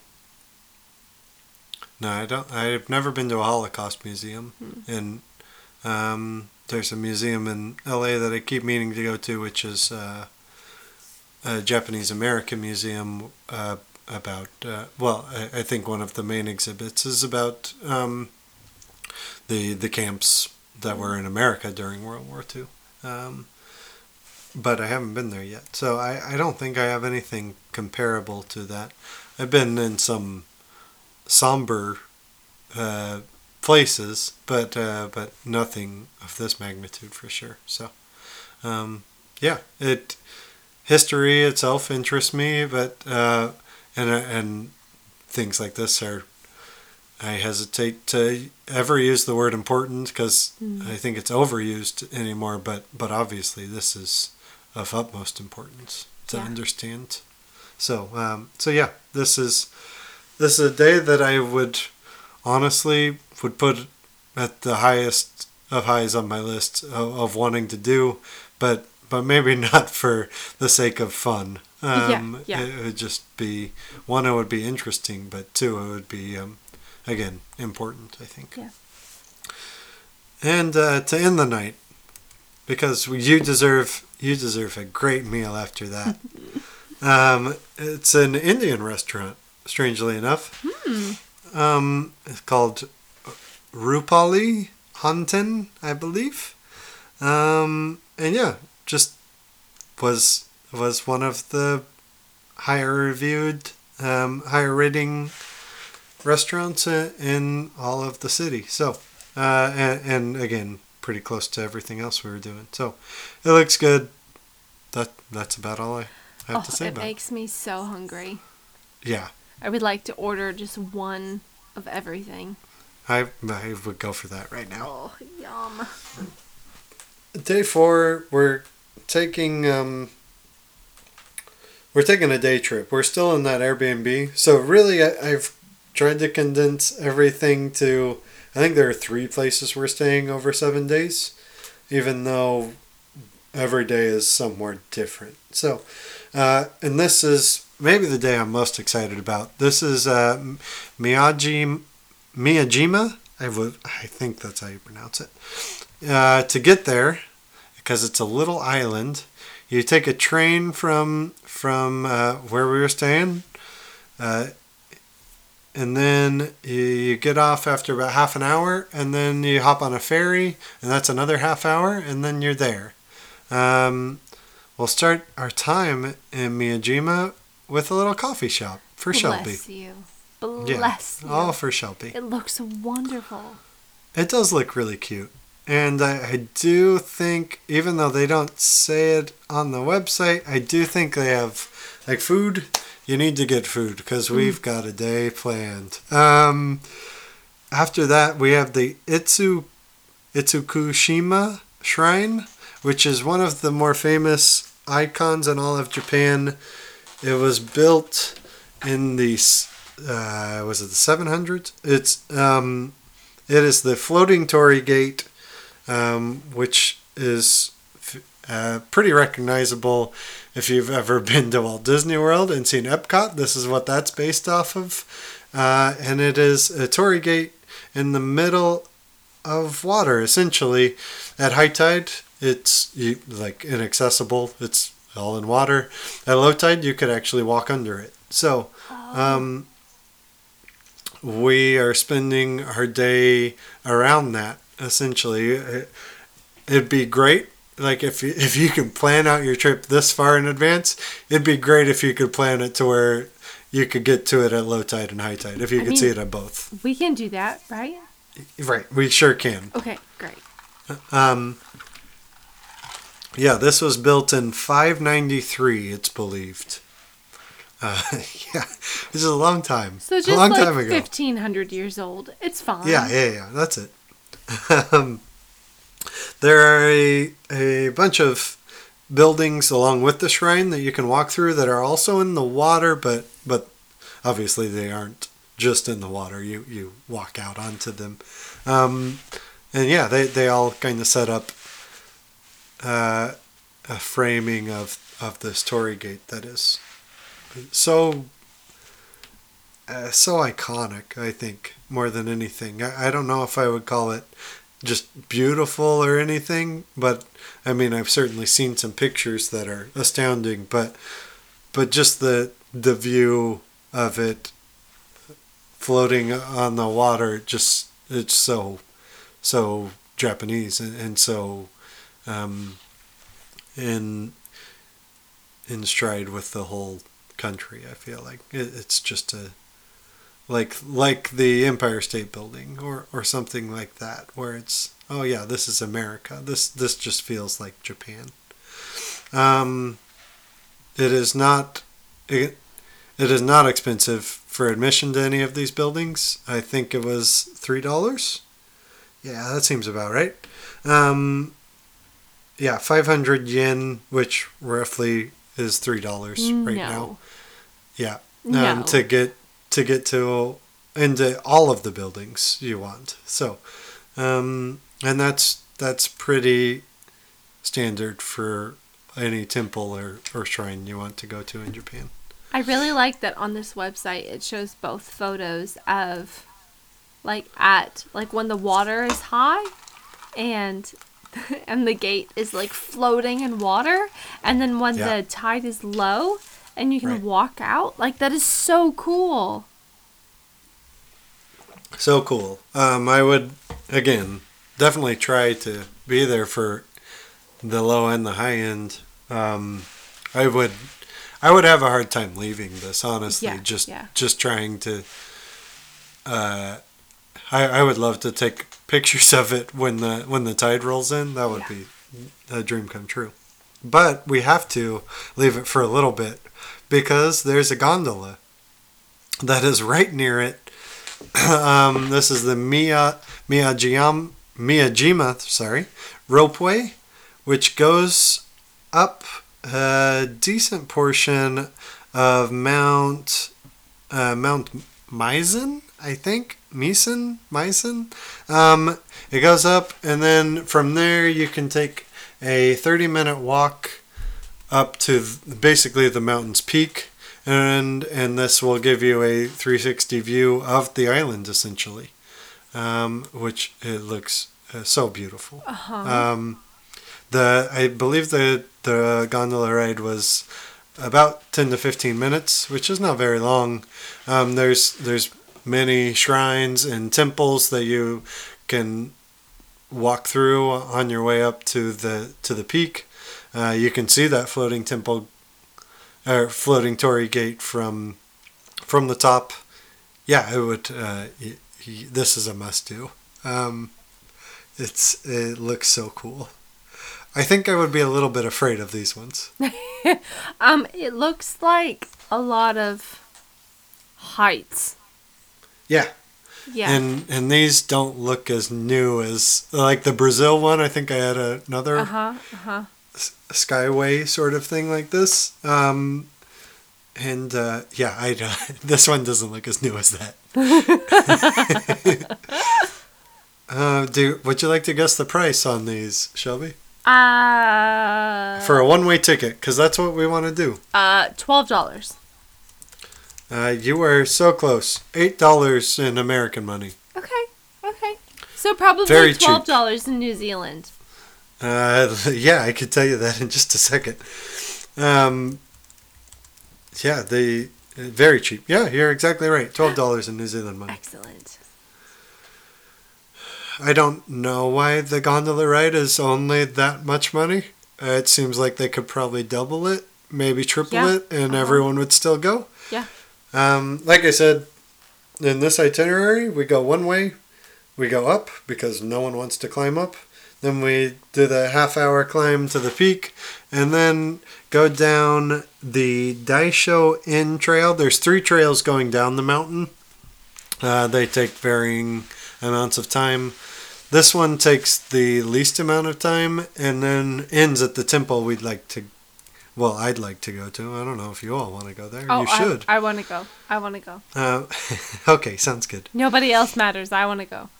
They don't matter. They really It don't. matter. I want to go. Uh, Where if memory serves, this temple was completely free to go in, um, which is wonderful. Yeah, it is free, and uh, yeah, is so you could walk around the, the grounds. There's a number of buildings. It looks like, and um, is a Buddhism temple just right at the base of that mountain that we just uh, ropewayed. I think that's I think that's the phrasing they used. Uh, all the way up and then come down to this. It uh, yeah looks looks interesting, and uh, and if you don't love it, hey, it's free. You you walk around for twenty minutes and then you leave. And there's definitely a statue of a birdman. Yes, there is. Yeah. Yeah. That or Pinocchio. Hmm. It could be that he just has a very large nose. It's very possible. But it kind of looks like a beak. You- You're not wrong. I agree with you. Um, yeah, this is kind of a, a stop along the way, but uh, it looks. The pictures they have are during fall or autumn, fall, whatever you want to say, during those colors, and Gorgeous. they're yeah, just astounding. So And we had said that if we go to Japan, it would be in like autumn, right? yeah, autumn 2023. Are we talking like September, October, November? Strangely enough, autumn or fall colors are in late November, early December in Japan. Oh, okay, okay. For dinner that night, we have my uh, most outlandish pick, maybe. I don't love oysters. Oysters. I'm not sure. Yeah, I don't really like them. But everyone said, like, go get oysters. These are the best oysters you've ever had. Uh, and this is at Kakiya. Uh, they have different types of oysters. They have raw oysters, of course, but they also have fried and grilled. Um, and I'm willing to give it a shot. Uh, I I like seafood quite a lot, so it doesn't doesn't take a lot for me to try them. They do have like sets where you can try everything. Uh, grilled oysters, fried oysters, oyster shops oil pickles. I don't I don't know. Um, oyster rice, oyster red soup stock, oyster shops su- tsukudani, Shelby's gonna throw up. I just I um I really struggle with with with food that is um that like doesn't have a bone structure. Slimy. Yeah. Okay. Like I I was on a work re- retreat maybe uh, a week and a half ago, 2 weeks ago. And um there's a very popular seafood here called called a kina. And it's kind of like if you imagine there's like a, a hard shell and then you open it. It's a very prickly shell and then you open it and it's like the soft meaty insides and um we we were in a spot and um there was kina available but it, it looks horrible. It looks absolutely terrible like slimy and squishy and like and i just i just can't do it. I can't do it. So like i have a very hard time with oysters because like there's no bones. It's just really squishy. I just i oh i just really struggle. And i don't I don't like. I don't like raw ones. no I've I've had I've had one or two that I thought were like, yeah, that's all right. right, right But for the most part, it's just what is too the texture like salt watery. Oh, have you never had one? i Just because so afraid to try because Right. i think i would immediately vomit I'm I'm afraid to tell you that uh, the texture is exactly what you picture. it's it's no like, like it just like kind when of I went on this work do. I had people trying kina for the first time, and the smell was horrible. And then they were trying it, and they were like chewing and chewing and chewing, and I was like, "Oh my gosh! Like I can't do this because I'm gonna vomit for them," and like the texture is, uh, I just, um. I'm No, I so get that. The the nice thing about oysters or, or really like any shell seafood, I feel like, is if you like frame flame broil it or Hmm. or do something to it, then uh, then I think the texture hardens up a little bit. And then it's not just like a slide down your throat situation. Oh, yuck. Yuck. Yeah. Why would why would you want food to just like slide down your throat? That is I think so some people filthy. genuinely do like the taste, and I honestly don't think the taste is bad. I don't like it when it's too salt watery, but when it's when it has different flavor than that, then then I think oysters taste pretty good. Like I like them in uh, like in a cioppino. I've had them in in that once or twice, but. Uh, but yeah, otherwise they you're, you're exactly right. They can be pretty like slimy and, and just not that appetizing. I'm willing to give it a shot. Okay. The, Okay. The the best seafood I've ever had was in Japan, so I, right. I, I feel like they probably catch these like out by the Torii Gate and then just then just take them in for the day. if if I was to try, it would be there for sure. Right. I'd rather you try other things than the oysters, probably. So I'm willing to compromise for this trip in 2023. So Okay, good. 2024, I think you mean. what? I, I don't know. Uh huh. 20 know. uh 24. Right. What? Um, after that, it's just sunset at the at the shrine. I mean, I just want to sit for hours looking at this thing and, and taking the most, the dumbest pictures I possibly can of it. I won't be able to come up with anything original, but I will try hard. um, yeah. Uh, you, you take the ferry back to to this to uh, Hiroshima at some point and, and then sleep in the Airbnb. The next morning, um, man, these are some good days. Uh, you you take the Shinkansen again and go to Himeji, which is home to the Himeji Castle, which is probably the most famous, uh, probably the most famous castle in all of Japan. Before we get there, though, we're gonna go just northeast of of the castle, which is actually the area we're coming from. So it sort of works out. Um, and we're going to Mount Sho Shosha. uh, I believe that was right. Um, and there's a temple here called. I'm not gonna get this one right though. Engyoji.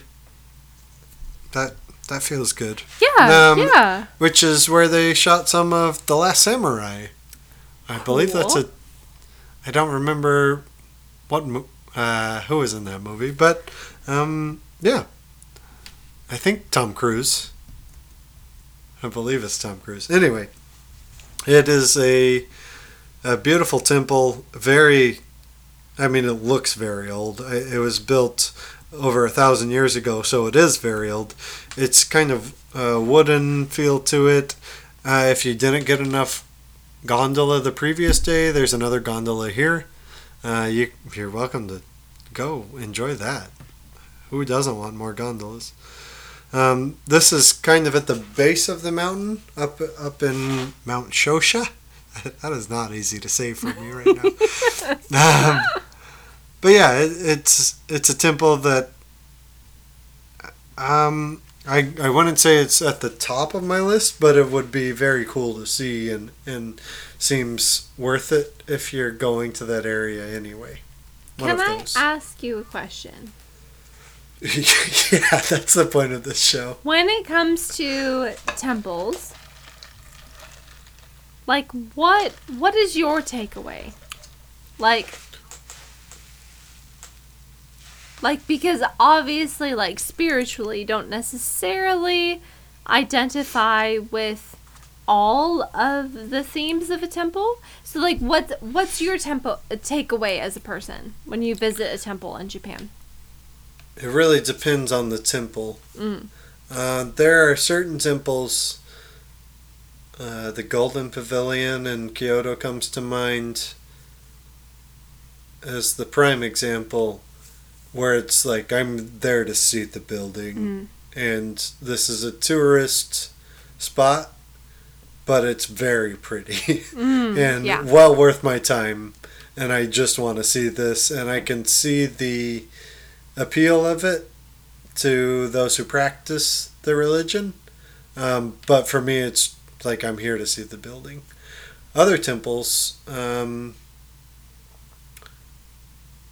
other temples definitely fall, and, and I'll mention a couple in, in, I think it's the next day on this itinerary, but fall under like I, I'm gonna get something out of this. Whether it's I'm just gonna sit here for half an hour and and enjoy the the hard work and the the um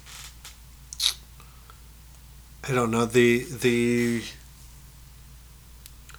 uh, people poured their life into these and, and Mhm. just seeing seeing that uh, fills me with optimism I think for for the human race for whatever I believe in for whatever they believe in that that's fine with me. I, I'm I'm willing to accept the differences there and and just hope for the best. Uh, I, so I, I do think there's a difference between getting something for your own um, getting something that relates to your religion and what you believe. I, I think there's room for that spirituality while also getting something else spiritually from from something that celebrates or or recognizes a different religion. I don't think I don't think they're necessarily mutually exclusive. I, I think I think they can coincide, and and you can get something out of something that doesn't celebrate your own religion. Um, and and that's that's happened for me, uh, and, and even if you just feel more at peace or or uh, are able to walk around and, and just feel a little more relaxed or, or confident or comforted in your own life, then then that's that's not nothing. That I mean that's I don't know where that comes from, and I don't know if it's man-made or or if it's um, something bigger than that. So I, I'm happy to accept the mystery in that How about you? I don't know how much you've experienced like Buddhism or, Yeah. or Taoism, which is what all of these temples are are um, in connection with. But I think, in my experience, there's been like Catholic, like cathedrals. There's been, um, like Mayan temples, right? Like, th- like completely different spiritual experiences, and I think. I think I walk away with the perspective of like there's something that's like so much bigger than I am. And there's something that people like tap into. Whether that's something that I relate to or not, like there's something that people recognize is bigger than than themselves. And I think that's really powerful to see like this is something that kind of unites us whether like no matter what religion you identify with like i think there's something that like we as people of faith identify with this and in that sense we can uh, kind of all connect and i think in that sense it's it's a lot easier to look at different religions to look at different faiths and go hey, we actually have more in common than not. You know? yeah, I- I And- agree. It's it's very uniting. And it's very it makes our differences seem much much smaller than our similarities. And I think that Yeah. that's really powerful. I agree. Mm. I'll, two things. One, you you uh, you and Kurt definitely talked about like um, cathe- cathedral Yeah. fatigue Yeah. at some point. Yeah. The cool thing about temples is they all look quite a bit different. Like Mm. some of them will have some of the same architecture themes, but for the most part, like like you're gonna get something different at every single That's place cool. which is really cool. But two, um, between all the shrines and temples in, in Japan or, or a number of different countries, I'm sure. Um, I, I remember walking up Fushimi Inari, which is noticeably absent from this itinerary, of a, even though it's it's maybe my favorite place in the world. And we hiked up the mountain two and a half miles or, or three miles or so. We get to the top, and uh, someone that was walking alongside us, probably passed us at some point, didn't stop, didn't catch his breath, just went and laid a mat down, and or not not even laid a mat down, just kneeled and prayed as soon as he got up there. And I think about that all the time, not in that we believe different things, but if if, if I believed with that same uh, same amount of of uh, loyalty and, and dedication, then uh, duplicating that that dedication with what Christ showed other people, with what Jesus showed other people, then then that alone um, should make the world like a better place at the very least. It it doesn't matter what it does for me and my eternal damnation or eternal um, if I get to go to heaven or whatnot. It doesn't. does that's that shouldn't be that important to me, honestly. It's that if I believed with that as much as that man who walked up three miles on a hillside without stopping and then immediately fell to his knees praying and and wishing uh, hoping praying whatever well for his family and, and hoping for good fortune if i if i did that same thing with with the amount of fervor that he he showed if i did that with with what christ showed in the bible then then like i'm i'm helping a lot of people Yeah. and I'm I'm afraid that I don't do that. I don't think I do probably. Um, I I think a lot of other religions probably show a lot more dedication than than we show. um, but but um, I, I think there's something really hopeful about that. Where whereas um, he he's probably thinking something similar. Um, Whereas, yeah, and I think about that moment pretty often, uh, and it, it was just really beautiful to me. And, and I can see it the other way, where it's like, well, he didn't believe in Jesus being the Son of God or whatever, so so it's all for naught, right? I think that's kind of what we were raised to believe, maybe Yeah. not necessarily from our parents or anything, but from from church and, sort of uh, from the scare you into believing God. Yeah. But but if you look at take the time and look at it the other way, then I do think there's something really optimistic and hopeful about it. So, um, I, yeah, I, th- I think it's beautiful when people show the dedication to something they believe. Um, whether some sometimes, uh, obviously, there are religions that uh, are morally corrupt, Mm. but Yeah. but and and I'm not trying to confuse all of that. I, I just think I just think the dedication shown uh, in these temples uh, uh, would go back to the first thing we discussed, where like everything is so beautifully detailed, and these gardens are every every grain of sand is meant to be where it's meant to be, and, and like showing just showing that is so beautiful. So, um, at the very least, it's inspiring. Yeah. Yeah. So, Mm.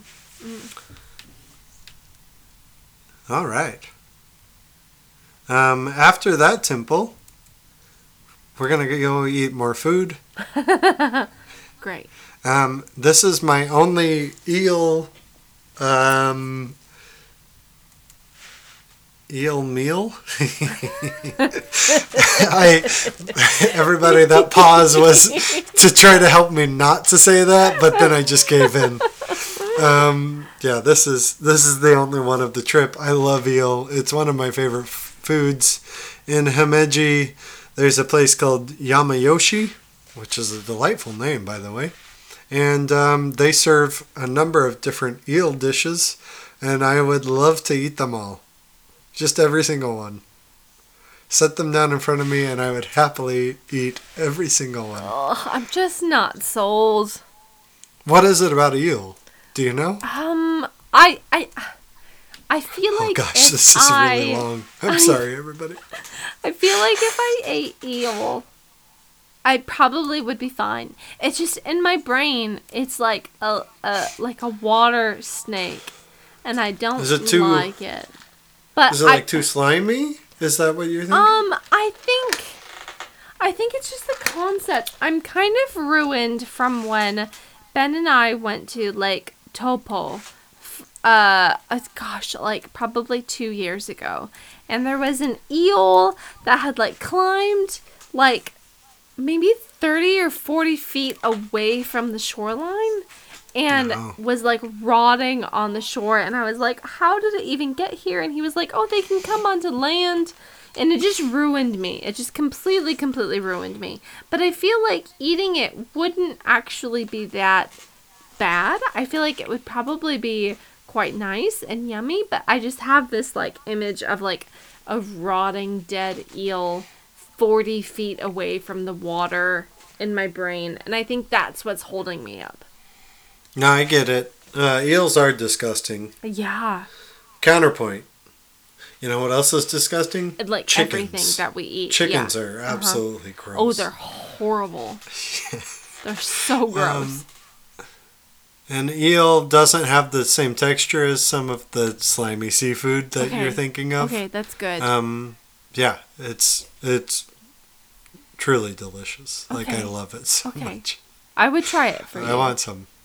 Thank you so much. From there, uh, the reason we're in Himeji for the day is not for that temple, but for Himeji Castle, which is um, on. Uh, if if the floating torii gate and the the A dome are on the top of the list. This is rounding out the trio. This is this is like very very high on my Japan bucket list. Um, Himeji Castle was built in 1609 and is one of the very few old castles or temples like that that hasn't ever been burned down or attacked or anything like that. It has stood since 1609. Um, it it is grand. Um, it, it doesn't have that wood uh, architecture that the Hiroshima castle does, and it's it's much bigger than the Osaka castle. Uh, it's on top of this beautiful rock wall, and then th- just this white um, white building with these arched rooftops. Uh, yeah, it's it's quite gorgeous. Um, I I would love to walk around. There's a lot of public parks right around it. Um, if it's in the if it's in the springtime, probably gonna run into some cherry blossoms. And yeah, I uh, I'm sad I didn't get to go there in you know, back when we went to Japan. Uh, it was it was maybe like one one extra day of the trip away. You know, uh, if you had one more day, this is what you would have done. Um, yeah, this is uh, beautiful and, and and I'm excited to see it someday. You can go inside of the castle, and I absolutely would at this um, at this one. It's only uh, at the time of them writing this was a thousand yen, which is roughly ten dollars in New Zealand money, probably six dollars in in USD. And yeah, so very cheap, and it looks like you can go all the way to the top, which would be quite a view. So, uh, yeah, uh, would be near the top of my Japan to do list. So, this is a full day after Himeji Castle, which I would be more than happy to stick around through sunset. We're gonna go to Kobe, uh, which is home to Kobe beef, and we are. Um, Kobe looks like a great city full of museums. It's a thriving port city in Japan uh, that I'm sure would be uh, like like you could spend multiple days there. We are there for a steak dinner, and then we're getting the, the heck out of Dodge. um, steak Aomama. A Aoama? A yeah, we'll go with that. Aoama? I I don't know. Ayoama. Any guess? Ayoama. Yeah. This is one of the first TripAdvisor restaurant reviews with five stars that I've ever seen. Wow. Yeah, it uh, it has yeah, I, I it has 501 reviews and still has five stars. Wow. Um, it's a little building. Um, it looks pretty unassuming, and from what I saw, for lunch at least, the steaks start at like twenty dollars or less than, and uh, and then from there, like dinner was like thirty maybe, at the most. Um, you could pay more if you wanted to, but like, um, yeah. So so this looks. Uh, who doesn't want Kobe beef from Kobe? So this was on the way from our um, from Himeji Castle to our Airbnb. So why not stop there? Uh, yeah, I, that was probably the meal I.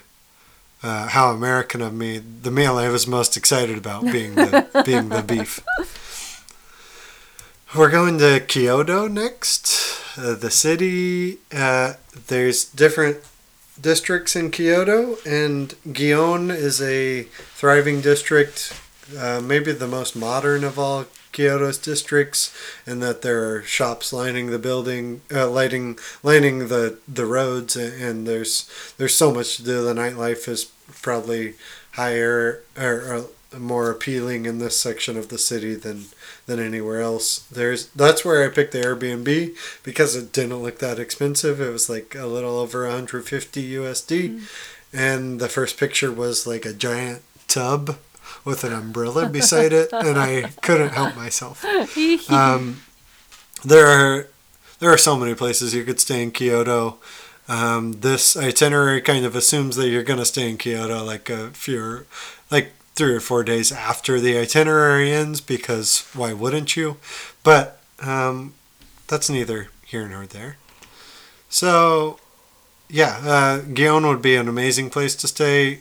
Fushimi Inari or the Inari Ward, one of my personal favorites because it includes Fushimi Inari, um, and you could walk there. Uh, Gion, Higashiyama, uh, any of those places would be an amazing place to stay. But again, Airbnb's very, very reasonably priced. So, um, uh oh, I think I lost my I think I lost my Google Doc. Oh no. I think I accidentally closed out of it. Oh no. So the next day we are sort of spending in Kyoto, but not really. It's um it's in we're going to Kumara and I don't know how to say this. I, I've got to be honest. It's K I B U N E. Kibune or Kaibune mm. would be my guess. I don't know. Um, but yeah, it's um, these are in northern Kyoto, which uh, is up in the mountains. Kyoto is surrounded by hills and mountains, and um, for the day you want to p- purchase an Eizan Rail Pass. I think it was around ten dollars, not much. Um, and if you go during fall color season, there's a maple tunnel, is what they call it. They illuminate this tunnel of maple trees, oh, and yeah. it looks absolutely gorgeous. Uh, if yeah. you if you ride back at nighttime, it would be absolutely incredible. Uh, you're using this this rail pass to get anywhere uh, anywhere on this itinerary. You could use it more than what we actually use it for.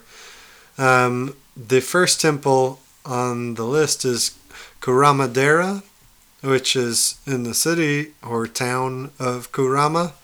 Um, and it's a mountain temple, so you enter the gates and then you hike up like 30 to 45 minutes, and then you find the buildings. Um, if you go in, in the late autumn months, you're likely to find snow, which would be amazing. Um, and yeah, the buildings look astounding. Really, um, uh, they have that that um, iconic Japanese red, and, and then there's these slanted rooftops, and, and um, yeah, this is thought to be one of the best temples in in all of Japan. Mm. And if if uh, Hiroshima was the top of my list of things I want to do on this itinerary, this would be second, mm. um, if not if not first. So, yeah, this temple dates back to 770. Whoa! Just uh, a while ago. a few years. Just a few. Just a few. Um, it, admission to the temple costs uh, about a dollar fifty, and uh, it's open year round and and yeah, again, if if you're going during the the winter months, you're likely to run into snow. the The temple map itself, which I believe you'd be given, which is very very fun, a, a cool souvenir uh, as you enter. Is, is so cool. Uh, you you start down at the bottom and then it just kind of winds its way up this hill. Um, and, and yeah, I've I'm sad I didn't do this. It, it totally slipped. Um, like I just truly didn't know about it, and uh, but I, I would have. This would have been one of my Kyoto days mm. if I had known about it. It is a stunning looking temple. Um, from there, after you're done with Kumara-dera, uh, you can hike down to a little town called Kibune. Kaibune? Again, I don't know. Uh, if it's the summer months, they have this. Um, it roughly translates in English to river dining, where you're where they build these temporary buildings that stand on stilts above the river, and they're safe. They're built. They're like made of metal and and like they're very sturdy and everything. And then you just sit right along the river Um, there's a there's a I don't there's probably viral Instagram video going around where like noodles come down a a chute of water and then you grab them and this is where that's at. Um, and then you you cook them and eat them. Um, and that's at Hirobun. I don't know if that's how you say it. Probably. And yeah, it looks looks incredible. You're you're just like sitting right along the river, and it's almost like a gutter, but obviously cleaner. It's all river water and, and all of that. And then the they send the noodles down, and you just grab them, and and yeah, it's quite incredible. Sign me up. Yeah, yeah, it looks it looks so pretty too. Um, all of there, there's multiple. This this is the one where you grab noodles, the Hirobun, um, but there's also places that like serve coffee and and and and other uh, more elegant or, or expensive places that serve a more elaborate meal. But um, in the summertime or, or near the summertime, this is all the rage. So I, I- would love to. I, would love I to want to grab some noodles from a river gutter. I I want that so badly. I want that for you. Love me some some gutter noodles. Some river gutter noodles. Love me some gutter noodles. From if if you're able to do this, do it. Like like this is this is a very distinct Japanese thing that only happens in certain months and only happens like it happens in Kyoto a little bit the the style of dining, but is a very um, Kibun. I'm so sorry, I don't know how to pronounce that that that town's name, but very specific to that region and would uh, like you can do it for it was like 500 yen would be the cheapest one which is so so cheap. What like I think- less than like five dollars? oh yeah yeah.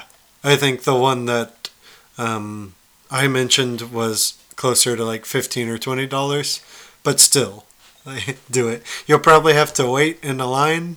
Uh, well worth it do it. Uh, the other thing down in this town it, i don't know if i said this but it's about a 30 minute hike down from um, kumaradera the temple um, and you go through like the, the woods and it's a well marked path but it, it seems very uh, to go back to iceland uh, very whimsical and, and very very cute and, and fun. Um, the other thing in kaibun is the kaifun shrine um, and this this looks similar to the temple that there's these very pretty uh, lamps lining stairways and and, that that uh, again iconic red just lining the the different paths. It um, this whole town is kind of along the river and and I think it plays a lot into their culture and history so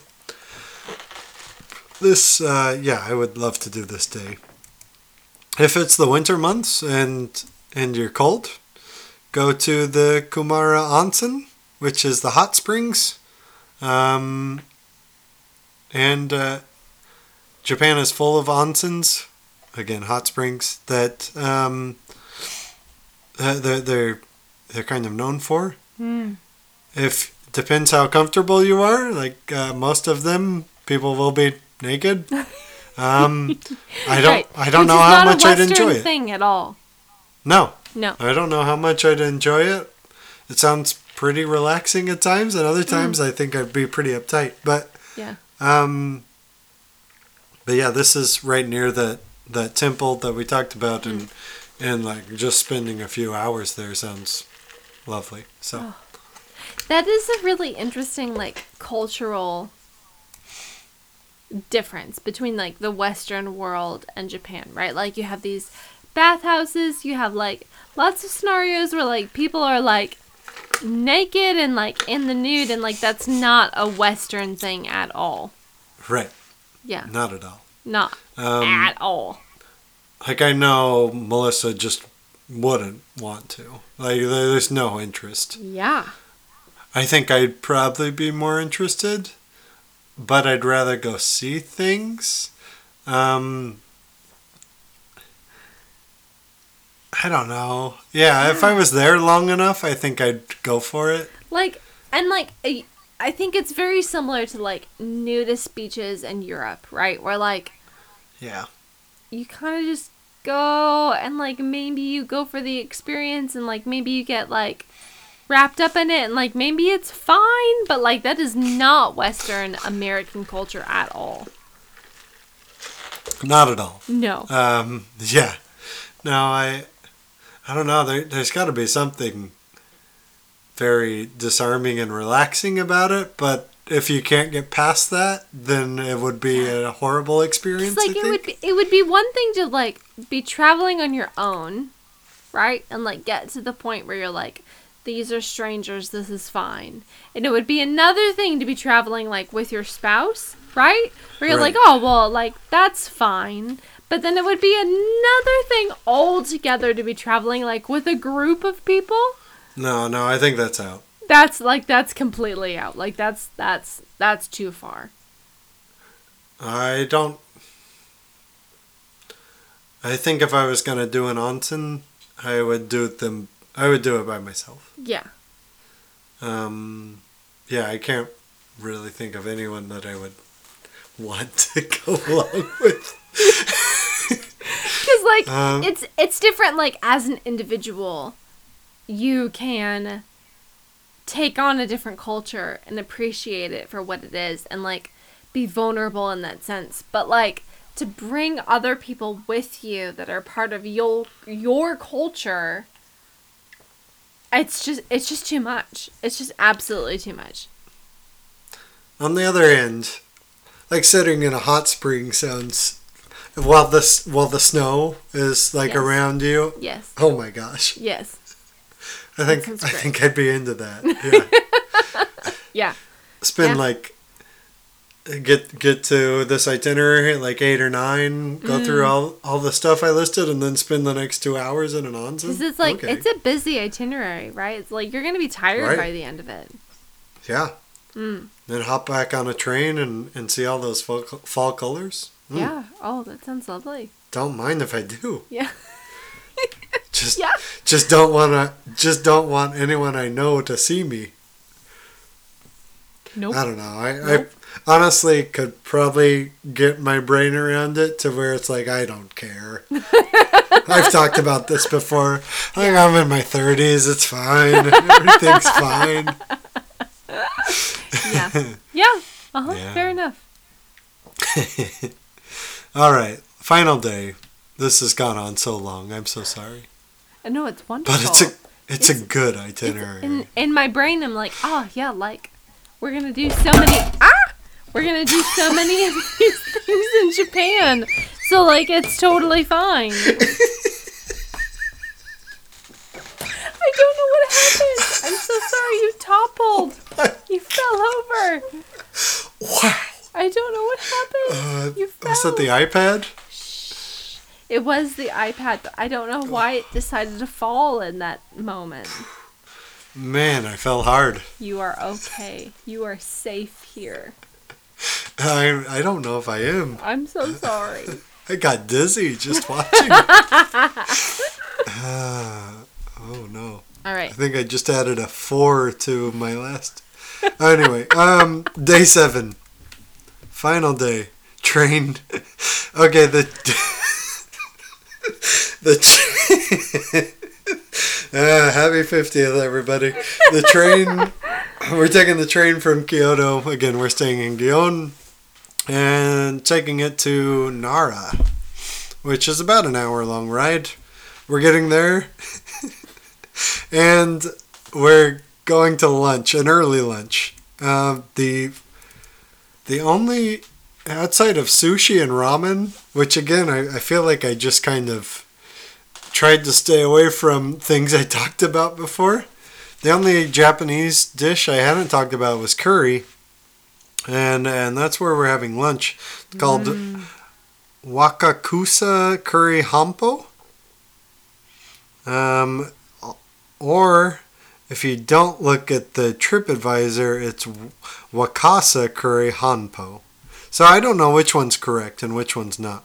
I read multiple and different reviews. So, um, yeah, this is Japanese curry, which is more similar to a, a stew um, than it is like an Indian curry, but uh, is no less delicious. So, uh, yeah, I love it. Um, I, I love a good Japanese curry. From there, we're gonna. my notes say make time for the deer. Um, Nara is the city of Nara is famous for deer just walking around. Uh, so many of them, um, like hundreds and hundreds of deer just walking around the city, and they'll come up to you, like um, like those baboons that we were talking about a long time ago, Uh-huh. and and maybe take your stuff and maybe eat what you have, or maybe they'll just be really cute. Uh, but there's there's a lot of deer all around, no matter where you go. Um, it seems like they're uh, slightly more concentrated into the city center, uh, which we'll talk about a little bit later. But but uh, yeah, a lot of deer, A lot and lot of deer.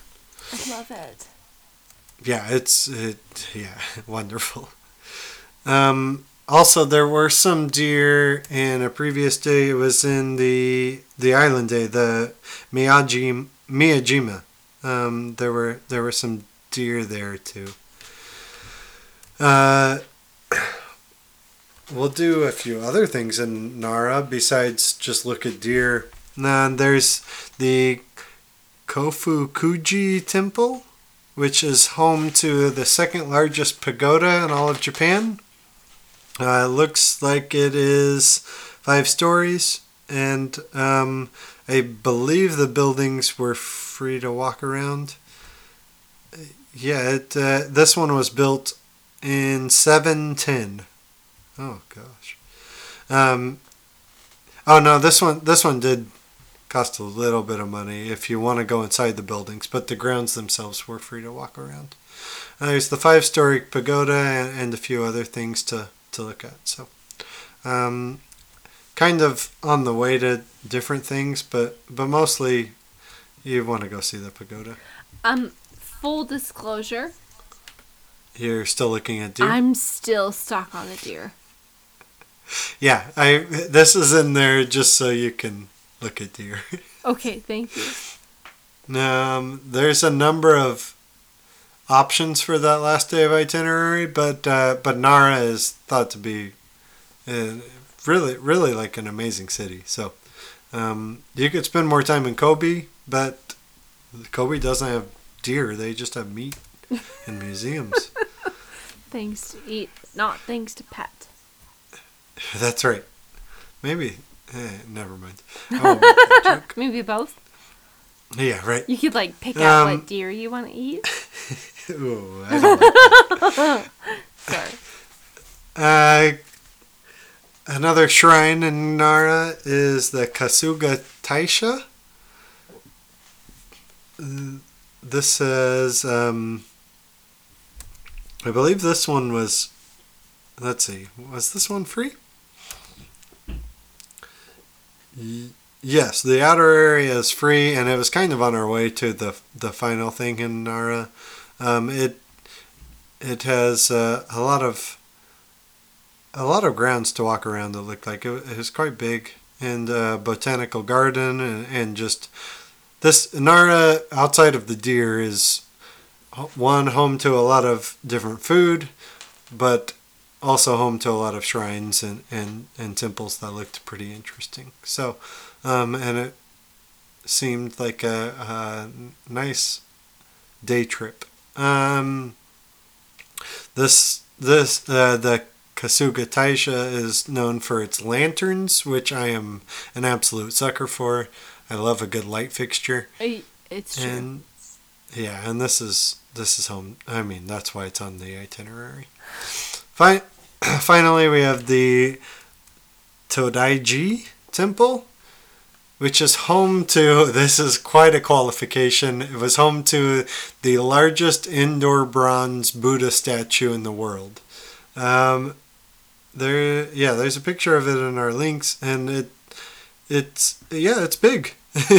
um, the the building itself that it's in is is beautiful and, and looks uh, old and made of it looks like wood. Um, uh, I think it was built.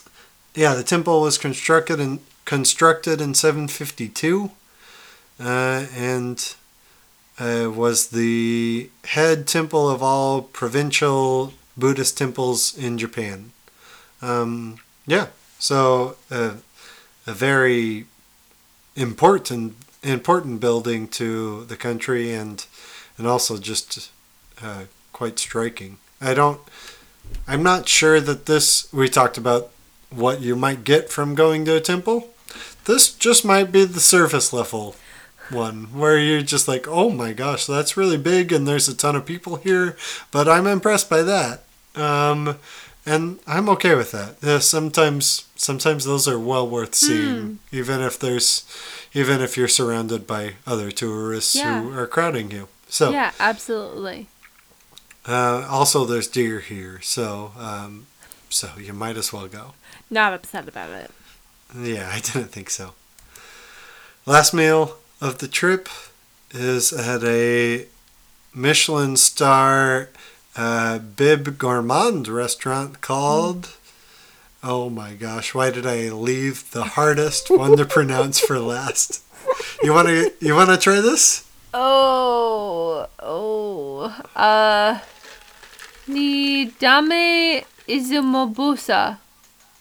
Dun dun. No, you you got the B and the S mixed up there. Oh, izu- Izumusoba? Soba. Ah, yeah, yeah. Dan dan. Izumosoba. Dun dun. Um, yeah, this is this is a place known for their soba, which is noodles. Um, local cuisine, oh boy, local cuisine, uh, and yeah, they they milled their own buckwheat. Wow. So there you go. Wow. Yeah, good for them. Good on Uh, them. the thin juwari soba is served with broth pour, poured over it. Another cultural tradition of Izumo is the three-tiered vermilion lacquered serving dish called a warigo. wow. It does look like a they I I see the serving dish they're talking about. There's noodles, and I really would love to find out what's in the two dishes below it. Mm-hmm. Um, yeah, looks looks delicious. I, I love some noodles, so um, we'll we'll end there. That's the itinerary, everyone. I feel like I've talked about it for three hours, but it's well worth talking about. I just want to eat it and see it. And I'm still wrapping my brain around the whole, like, n- no clothes thing. But, like, Oh, okay. but, like, I. I didn't know if it would be that or the deer. So, Oh, I'm fully on board for the deer. okay. Yeah, yeah. Um, For the record, we really don't need to do the onsen. I, I don't think I will ever do them. Never say never, but I, I, I really do feel like it's one of those things where like if if if it was like a solo thing, you could probably overcome it. But like if you were traveling with people, I think it would be quite difficult. I agree. Yeah. I think it's one of those things where I'd like to do, but I don't know if I could get past. Yeah. I don't know if I could get myself to do it. Yeah. Like I remember um Mizway, our Right. music teacher, our lecturer at uni, talking Incredible about how she Person. would a- absolutely incredible person. How she would go home to Japan and go to these bathhouses. Yeah. And um yeah, I just don't know how you do it. Right. It's not in our culture. No, not not really. The closest we get is saunas, I think. Yeah. And Yeah. And even that is I- quite gendered. Right. Yeah. I agree. Yeah. Yeah. I I do think a lot of onsens are gendered Mm. from what I've read. hmm Um, so I don't know if that makes people feel more comfortable, but um, yeah, But deer. I just so many deer. I just want to feed them and and and cuddle them a little bit. And like I come I come from a place in Oregon where like you go to Ashland and depending on where you where you end up for the night, you can be surrounded by like 15 to 20 deer. And like that's fairly normal. But like I just kind of want to give them a hug. And I want to give them some food, you know? Like that could be that could be very nice. I think you could Yeah. quite easily. Yeah. Yeah. Do you want to give me 15 seconds to rattle off things that you should do in Kyoto and Tokyo? Absolutely. Okay, tell me when. Okay, start. Uh, you should go to Fushimi Inari, the Silver Pavilion, the Kyoto Monkey Park. Uh, you should definitely go to Tokyo Disney Sea. You should go to the Robot Restaurant Ah, in Shi- Shinjuku, and you should go shop- shopping in Shibuya, and those are in Tokyo. You should um, go to Akihabara. I think that I think I've got that right. That's in Tokyo. That's a little like um, little like uh, niche rest uh, not restaurant shop niche shops. There we go. And then you should see every temple you can in in Kyoto. You should do the railway museum. That's like that's eight things. I think I was over 15 seconds, so I stopped. But I could have named a Yeah. lot more. I wasn't I wasn't gonna stop you, but I appreciated all the different things. I mean, we were three hours and 25 minutes in, so I figured we should. What is a few more seconds? What does it Yeah. matter? That's true. yeah. Oh my All gosh. right. Okay, so we're gonna go to Iceland and see all the extraordinary natural things, and then we're gonna go to Japan, and then we're gonna see Okay. all of the temples, all the natural wildlife. We're gonna have the best cuisine. It's gonna be wonderful. Shelby will eat oysters. Oh, maybe eel. Okay, eel. Eel. That's fine. I just it's just a texture thing. It did look like a lot of cute cafes in in, in instead of the oysters. So I was not upset about it. okay, Mhm. sounds good. Yeah. We'll, we'll do Yeah. the cute cafes instead. Okay. Okay. I All think right. um overall I'm I'm very excited about these dream trips. Um I think as soon as we um get to go, it's going to be very very exciting. I'm looking Yeah. forward to it. Yeah. Our sponsors are just so generous and they're going to send us there and um, I'm very grateful. All we need is fifty sponsors, each giving a hundred dollars, and Yeah, we could it. probably we could probably do one of these Yeah. maybe. Yeah. So um so sign up, Absolutely. Just email us at uh, email us. Trip it to me at gmail.com. All right, everyone. We will be back. I think we have an Ask Me Anything coming up, and then a very special holiday episode that we are so excited about. So Oh. stay tuned, Boy. and thank you all again. It's been a wonderful 50 episodes, and I'm excited about the next 50. Oh, happy 50th. Happy 50th. Thank you, everybody. Thanks. Bye. Bye.